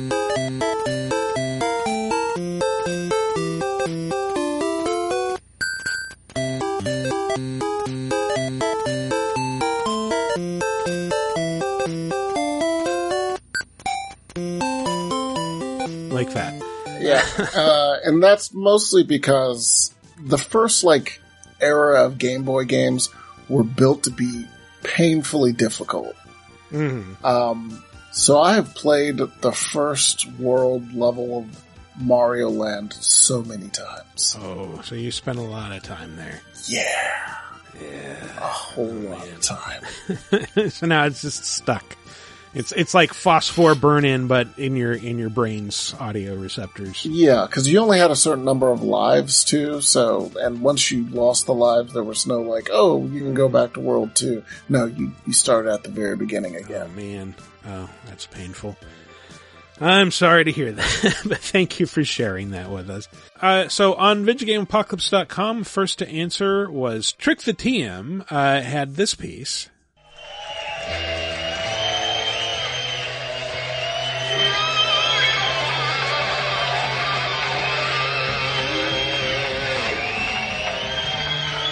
This gets stuck in your head? Sounds like a guitar hero. I mean, that's the thing. You get it from the sound. Oh, okay. I can see this.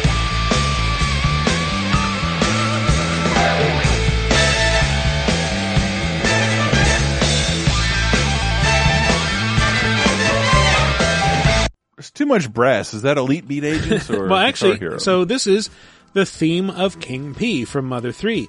I never played more than 10 hours of Mother 3, but I owned both of the soundtracks via iTunes for many years. I played the soundtrack so often that the villain's theme has never left my head in the last 15 years and randomly pops up now and then. Man, all right. Uh, more mother talk on this show. Sure, why Mhm. not? Where's TL when you need him? No, I don't know. Maybe he can be on the listening party. There you Uh, go. Yeah. Next to answer was Giant Short Stacks, who had this one. Oh, yeah. I know this. There it is! Oh, shit! Yeah! it's so powerful!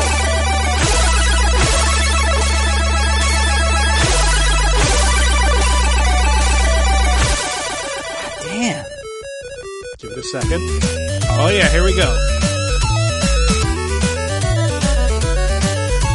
All right, all right. This track fucks Very, so very hard. good. My Uh, God. yeah, so ever since I owned it on the NES as a little kid, I've had the main title theme to Solstice stuck in my head. I like how the opening eight seconds sounds like Tim Follin mocking other less ambitious chiptune music before launching into nearly three minutes of prog rock on a Mm-hmm. sound chip that maxed out at 1.8 megahertz. Yeah, that Yeah, fucking that, sounded that is like a Rush exactly the kind of music you want to have for a game about a shirtless muscle druid. Sure, of course, yes. But I, I, I think it's important. Uh, I don't, I, I'm drunk and I'm tired. I'm not smart, but like the music from these early eras of video games were what really made me a fan of this stuff. Uh, when when I went like I went in my twenties to watch Martin Scorsese's Goodfellas.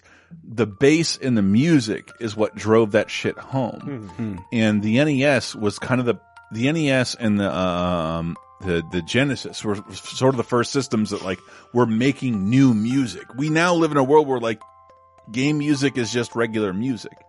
Um, but remember back when your mind this could when game music could blow your fucking mind. It's hard to think That was about. pretty good. That was mind And, and and Solstice is a great example. God, that music is so good. Well, on Twitter, uh, insert clever punny name here submitted this. Oh, fuck. Hell yeah.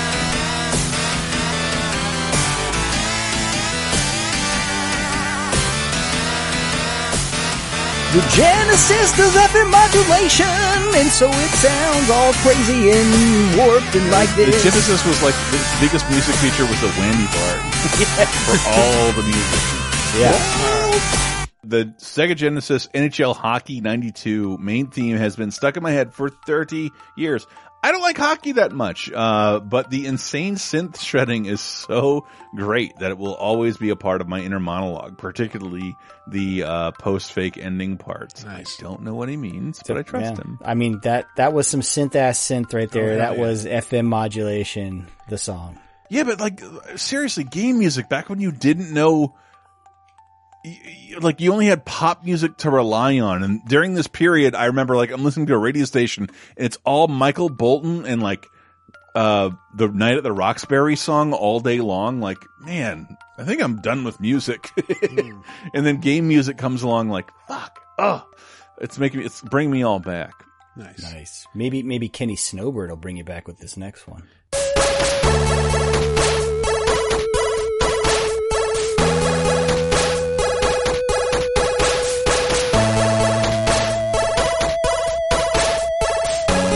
Kenny Snowbird says my favorite music has to be the opening of Game Boy RoboCop. Although being from England, I remember it mostly from the uh, Amstrad CPC version. I used to to wait twenty through twenty minutes of loading time just to hear this music. It's now my ringtone. Twenty was that one of those cassette systems? Maybe the Am- yeah, the, Amstrad? the Amstrad CPC. Man, now I'm just hearing like, yeah, do you want to go down like a Game Boy Robocop? Dude, don't know what that was. Why does the Game Boy. RoboCop song A slap so hard, but why is it so sad and pensive sounding? that it's was fucking RoboCop. Very, very melancholy song. Jesus, Alex Ro- Jones didn't want to die, but he Right. did. But He had a family and now he's a This is all the fault of Ann Lewis. Everyone should blame Ann Lewis. Nice. Sorry, not Ari. Yeah, not not the Video Game Apocalypse co-founder Ann Lewis. No. the the movie Ann Lewis. The movie and Lewis. Uh, on Not the wonderful, beautiful Ann Lewis. yes, the official Laser Time community on Facebook, Brendan Roche submitted Brendan. this. Ooh.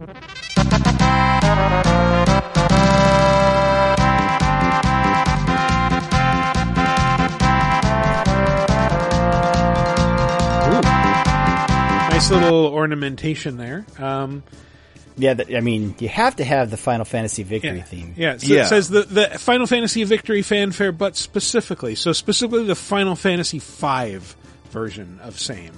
So I didn't even know what that was. Just because, like, um, I, I my first Final Fantasy game that I played, got really into was ten, and they all do the ba na na na na and what they do afterwards is fucking wonderful. That one, man, was just fucking synth brass up up the ass, man. That was like. brr, brr, Yeah. brr, brr, brr, brr, brr. Isn't that a Herb Alpert album? Synth brass up the ass. it, it is. You, all you all you can see is a, a tortured minion with a trombone.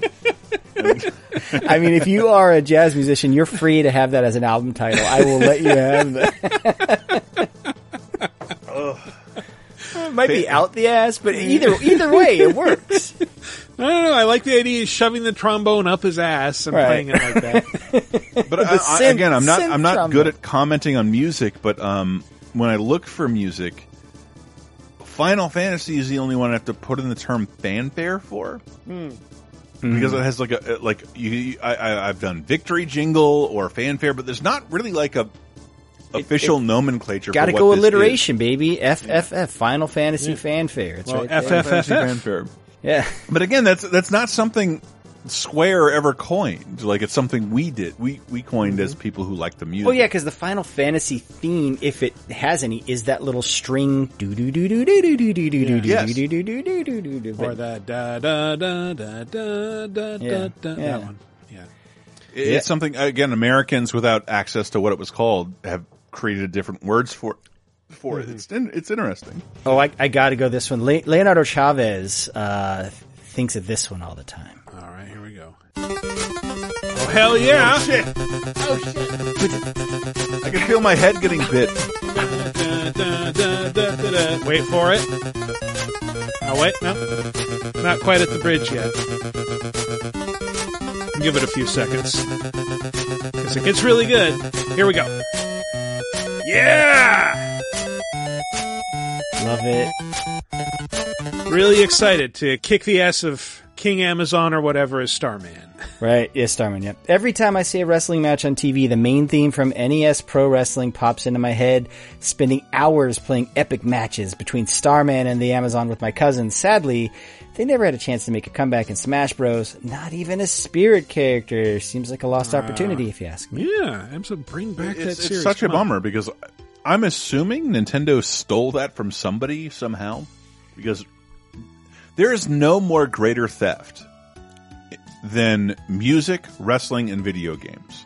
They all stole from one another. Oh, yeah. Everything the uh uh oh Matt, what are the uh the Spike guys? Uh uh Spike Lord- Chunsoft?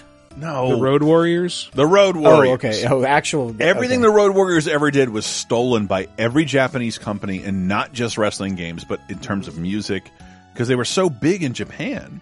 Well, wasn't the uh, the Punch Out theme was just an NBC Wild Wide World of Sports it's the uh, song or Gillette, something, right? the Like, Gillette Wide World of Sports. Yes. I believe.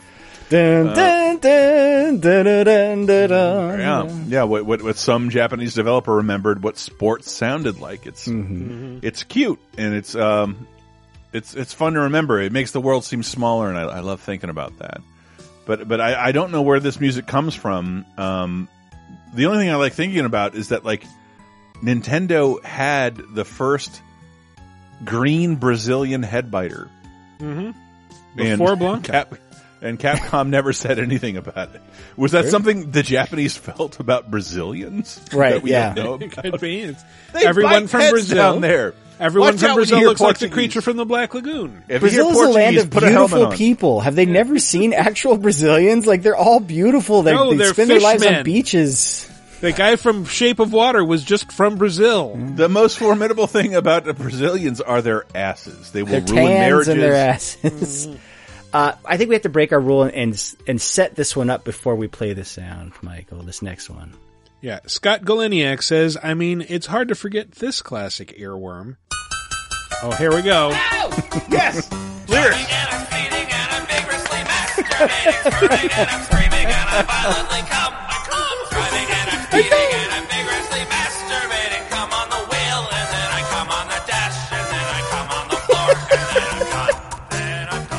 Then I'm done.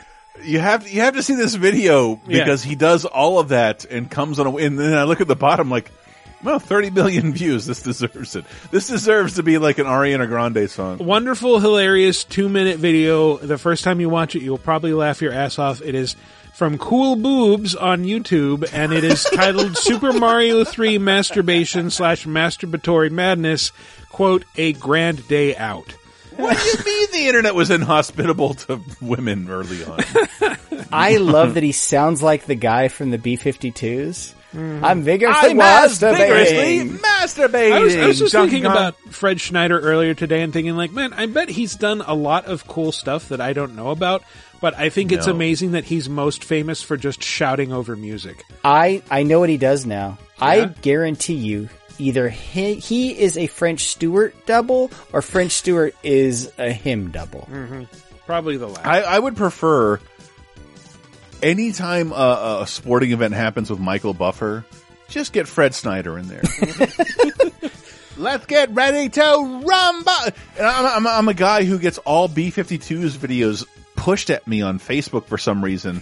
And I saw a new B-52s No. video where he's riding around in a mall with a Slurpee and he says, faster pussycat, thrill, thrill. And I say that all the time to my cat now. Can't he just say Slurpee? I want to hear Fred Schneider saying Slurpee. Slurpee. Is I forget if it's Comedy Bang Bang or one of the offshoot shows where they had this bit that was like, "Hey, Fred Schneider, what are you doing?" And then like one would ad lib something like, "Going to the store to get my prescription food." Low glycemic. Yeah, I don't know. I just stole a bit from a far more successful podcast. Please ignore that. It doesn't matter. Uh, we have a couple video responses. First is from Red Rock nine six three. Good to see you again.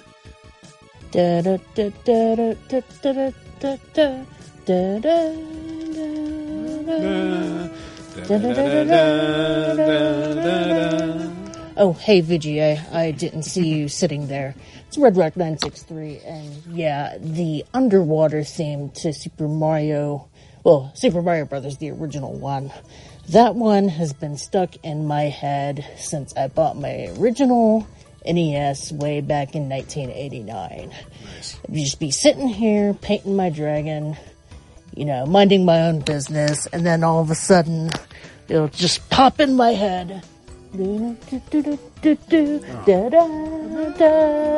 Get to see a dancing cat. Yeah, it's infectiously catchy, isn't it? But it makes a great song for waltzing with your cat, or driving down the street, or like I'm doing here, painting a dragon and getting paint all over my paintbrush. Anyway, uh, it's been a long time since I talked to you guys, VGA, but I hope you're having a great new year so far, and I shall talk to you later. Thank you for that. That was. I love you, Red Rock. you. Life is worse than ever. and thank you for holding the cat right up to the mic so we could hear it purr. That was lovely. And, and I, I, it's worth pointing out because I think Nintendo did this a little more than other games, um, especially Nintendo games, which didn't have music up until Super Mario Brothers. Um, Uh, I think they had music. they did NES not games. actually. They did not. Didn't they? Uh, no. Super like, Mario uh, Brothers was the first NES game to have music. Do you remember what hum the music to Donkey Kong or Super Mario Brothers or Mario Brothers? Uh, well, okay, yeah, the the like the really old games didn't have. Yes. I think this they had they had 85, like though is what we're talking about. yeah they they had they had some music like Donkey Kong had the They theme, did. like, they da- have da- jingles, da- but they don't have game music. There's no game music in Donkey Kong. Period. I mean, there's there's the lovely music that comes from Mario's squeaky shoes, and and yet no, there is there is game music in in Donkey Kong. Yes, there are jingles and fanfares, but not while you're playing the game. No, it, it, And, it no, no, there's music in Donkey music. Kong while you're playing. It's done, done Yeah, like da- Michael da- was saying. It's yeah. it's very repetitive music. You've Yeah, probably it's- it's blocked like- it it's from like your memory. three notes. yeah, it I play Donkey Kong more than any of you, and I assure you that's not always the case. Michael, pull up a YouTube playthrough of No, Donkey Kong no, right now. Like let's let's let's let's forget about proving me wrong on you on, on, on, on a podcast, which is easy to do. Yeah. but but more so that like I, I just want to point out that Mario, I think was the first game that like had music that pushed you forward. Hmm. um, kinetic music. Um, it- remember, like the music would speed up when it let you know you were Oh, out yeah, of time. that is true. Oh, that's Um, true. And and, Yeah. and, and, the, and what what Red Rock was talking about was the underwater music, which is just like, don't worry about fucking anything. Don't worry about drowning, unlike the Sonic games, which uh, it is the slowest, uh, the, the, the, the, the music of the least tempo in that entire game. It's a waltz. It, I- I- yeah. dun, I think Yes, it's yeah. a, wow, it is a waltz. The Super Mario Brothers, the original, the water levels might be among the only water levels that don't suck. Yeah, they're fine. Right. Good Right. physics. Yeah, As opposed it. to the Ninja Turtles water levels, which are the worst thing. Super Mario, the castle music, always stressful. Like you Oh, yeah. knew you were in for some business. You know? But again, uh, Nintendo didn't do that uh, by automatically with every one of its games. Like there's, um, I think in the first Punch Out, there's not even like any music in the arcade one. They added it later. Th- Um, there's there's like pre Super Mario Bros. Nintendo, and then everything after that. Yeah. and they they got better about that stuff. You know. but it, but it's but it's also why game music exists. Like move to this music, have fun, move forward. Go ahead. Like you want to talk about a game without music, Mario Bros. Not Super, Yeah. just regular ass Yeah. Mario Bros. That's what I was talking about. It got fucking nothing in it. It sucks. Yeah. Just I- I like again, the squeaky shoes. Squeaky shoes. You're, you're right. Mar- Donkey Kong has uh, boom, boom, boom, boom, boom, boom. Yep, just over and over again. Yeah. Uh, finally, we have a video response from Joe Italian last name who says, guys, what's going on? Joe Italian last name here, answering the question of the week of what video game song lives rent free in my head. For me, it is Super Mario World 2 Yoshi's Island, uh, the track from World 1 1. I whistle that all the time, and I also just kind of sit there and either say it or mentally th- or think it of Homer Simpson demanding his burrito and Lenny yelling dental plan. Uh, hopefully, I can get find both of those links. Uh, I hope you guys are good. I hope Jackass 4 was fantastic. I need to go see it, but I'm gonna wait. Uh, it's really bad here in Tennessee right now, so theaters are just not an option for me. Guys, please take care. Stay safe. Bye. Peace. I think I think I know which uh, video he's talking about.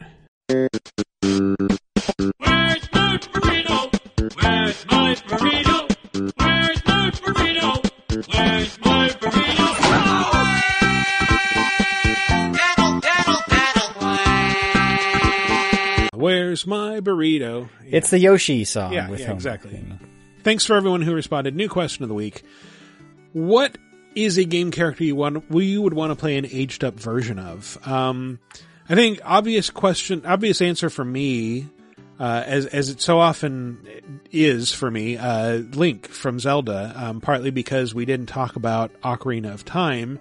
And I'm sure a lot of people were grinding their teeth about that, even though like you don't get you don't get old as Link. You just you just suddenly age up and like, oh, I'm teenage Link now. I'm I'm stronger, can mm-hmm. swing a sword. I I would I would want to see old Link. I would want to see what he does after the adventure's over, after you know the Triforce is won. Does he does he keep The adventuring? mailman's here. Yeah.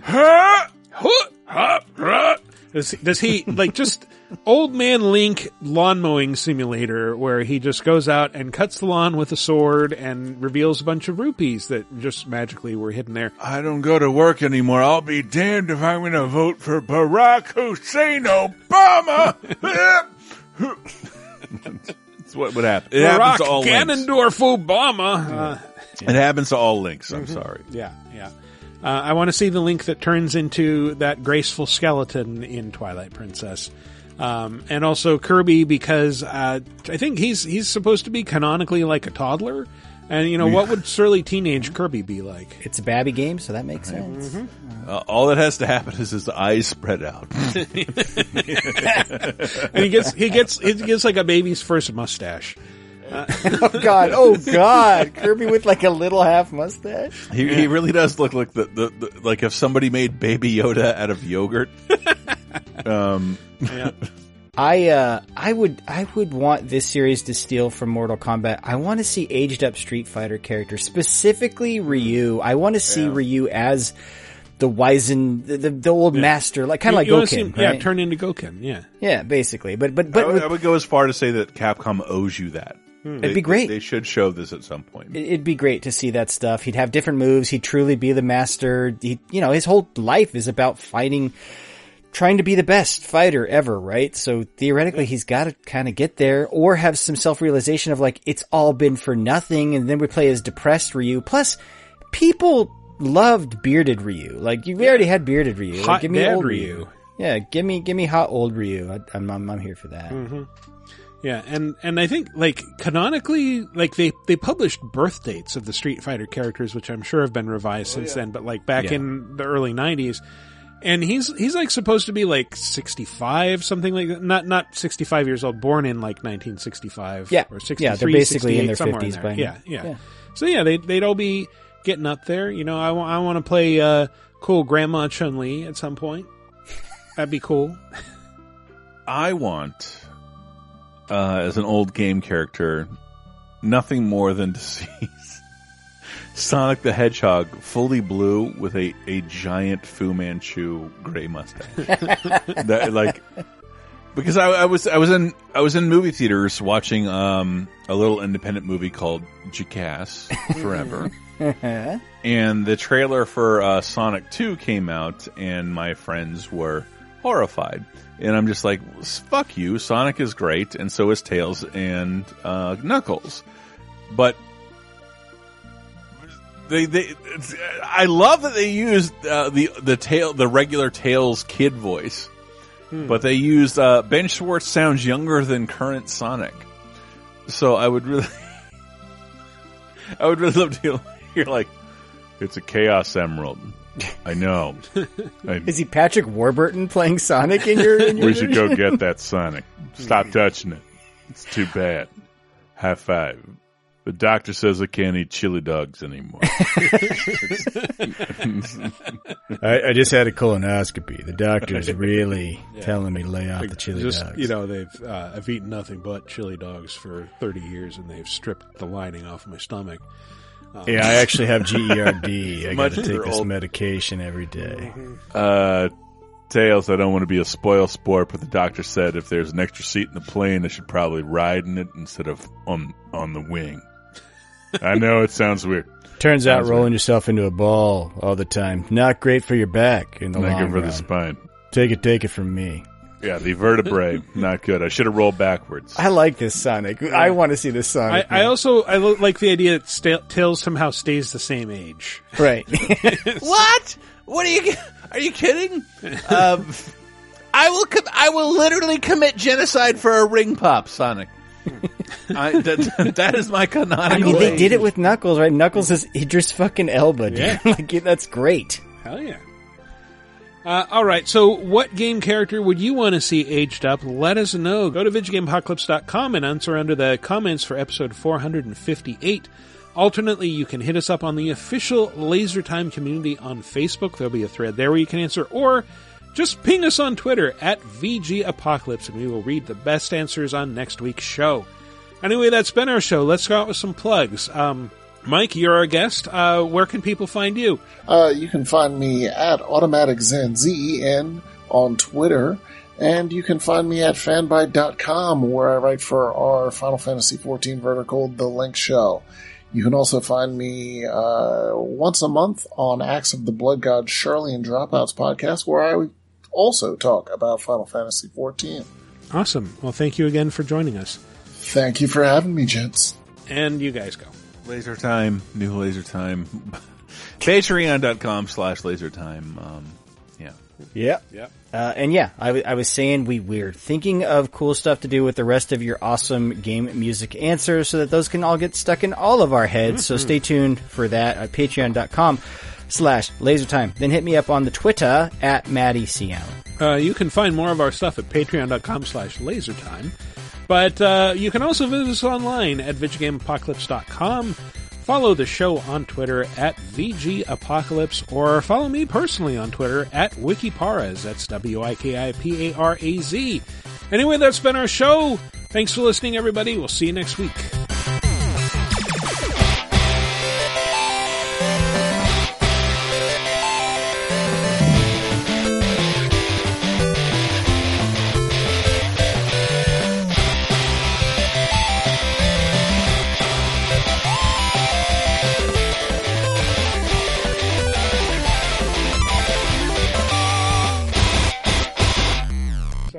Messed Bro- up. Um, one second.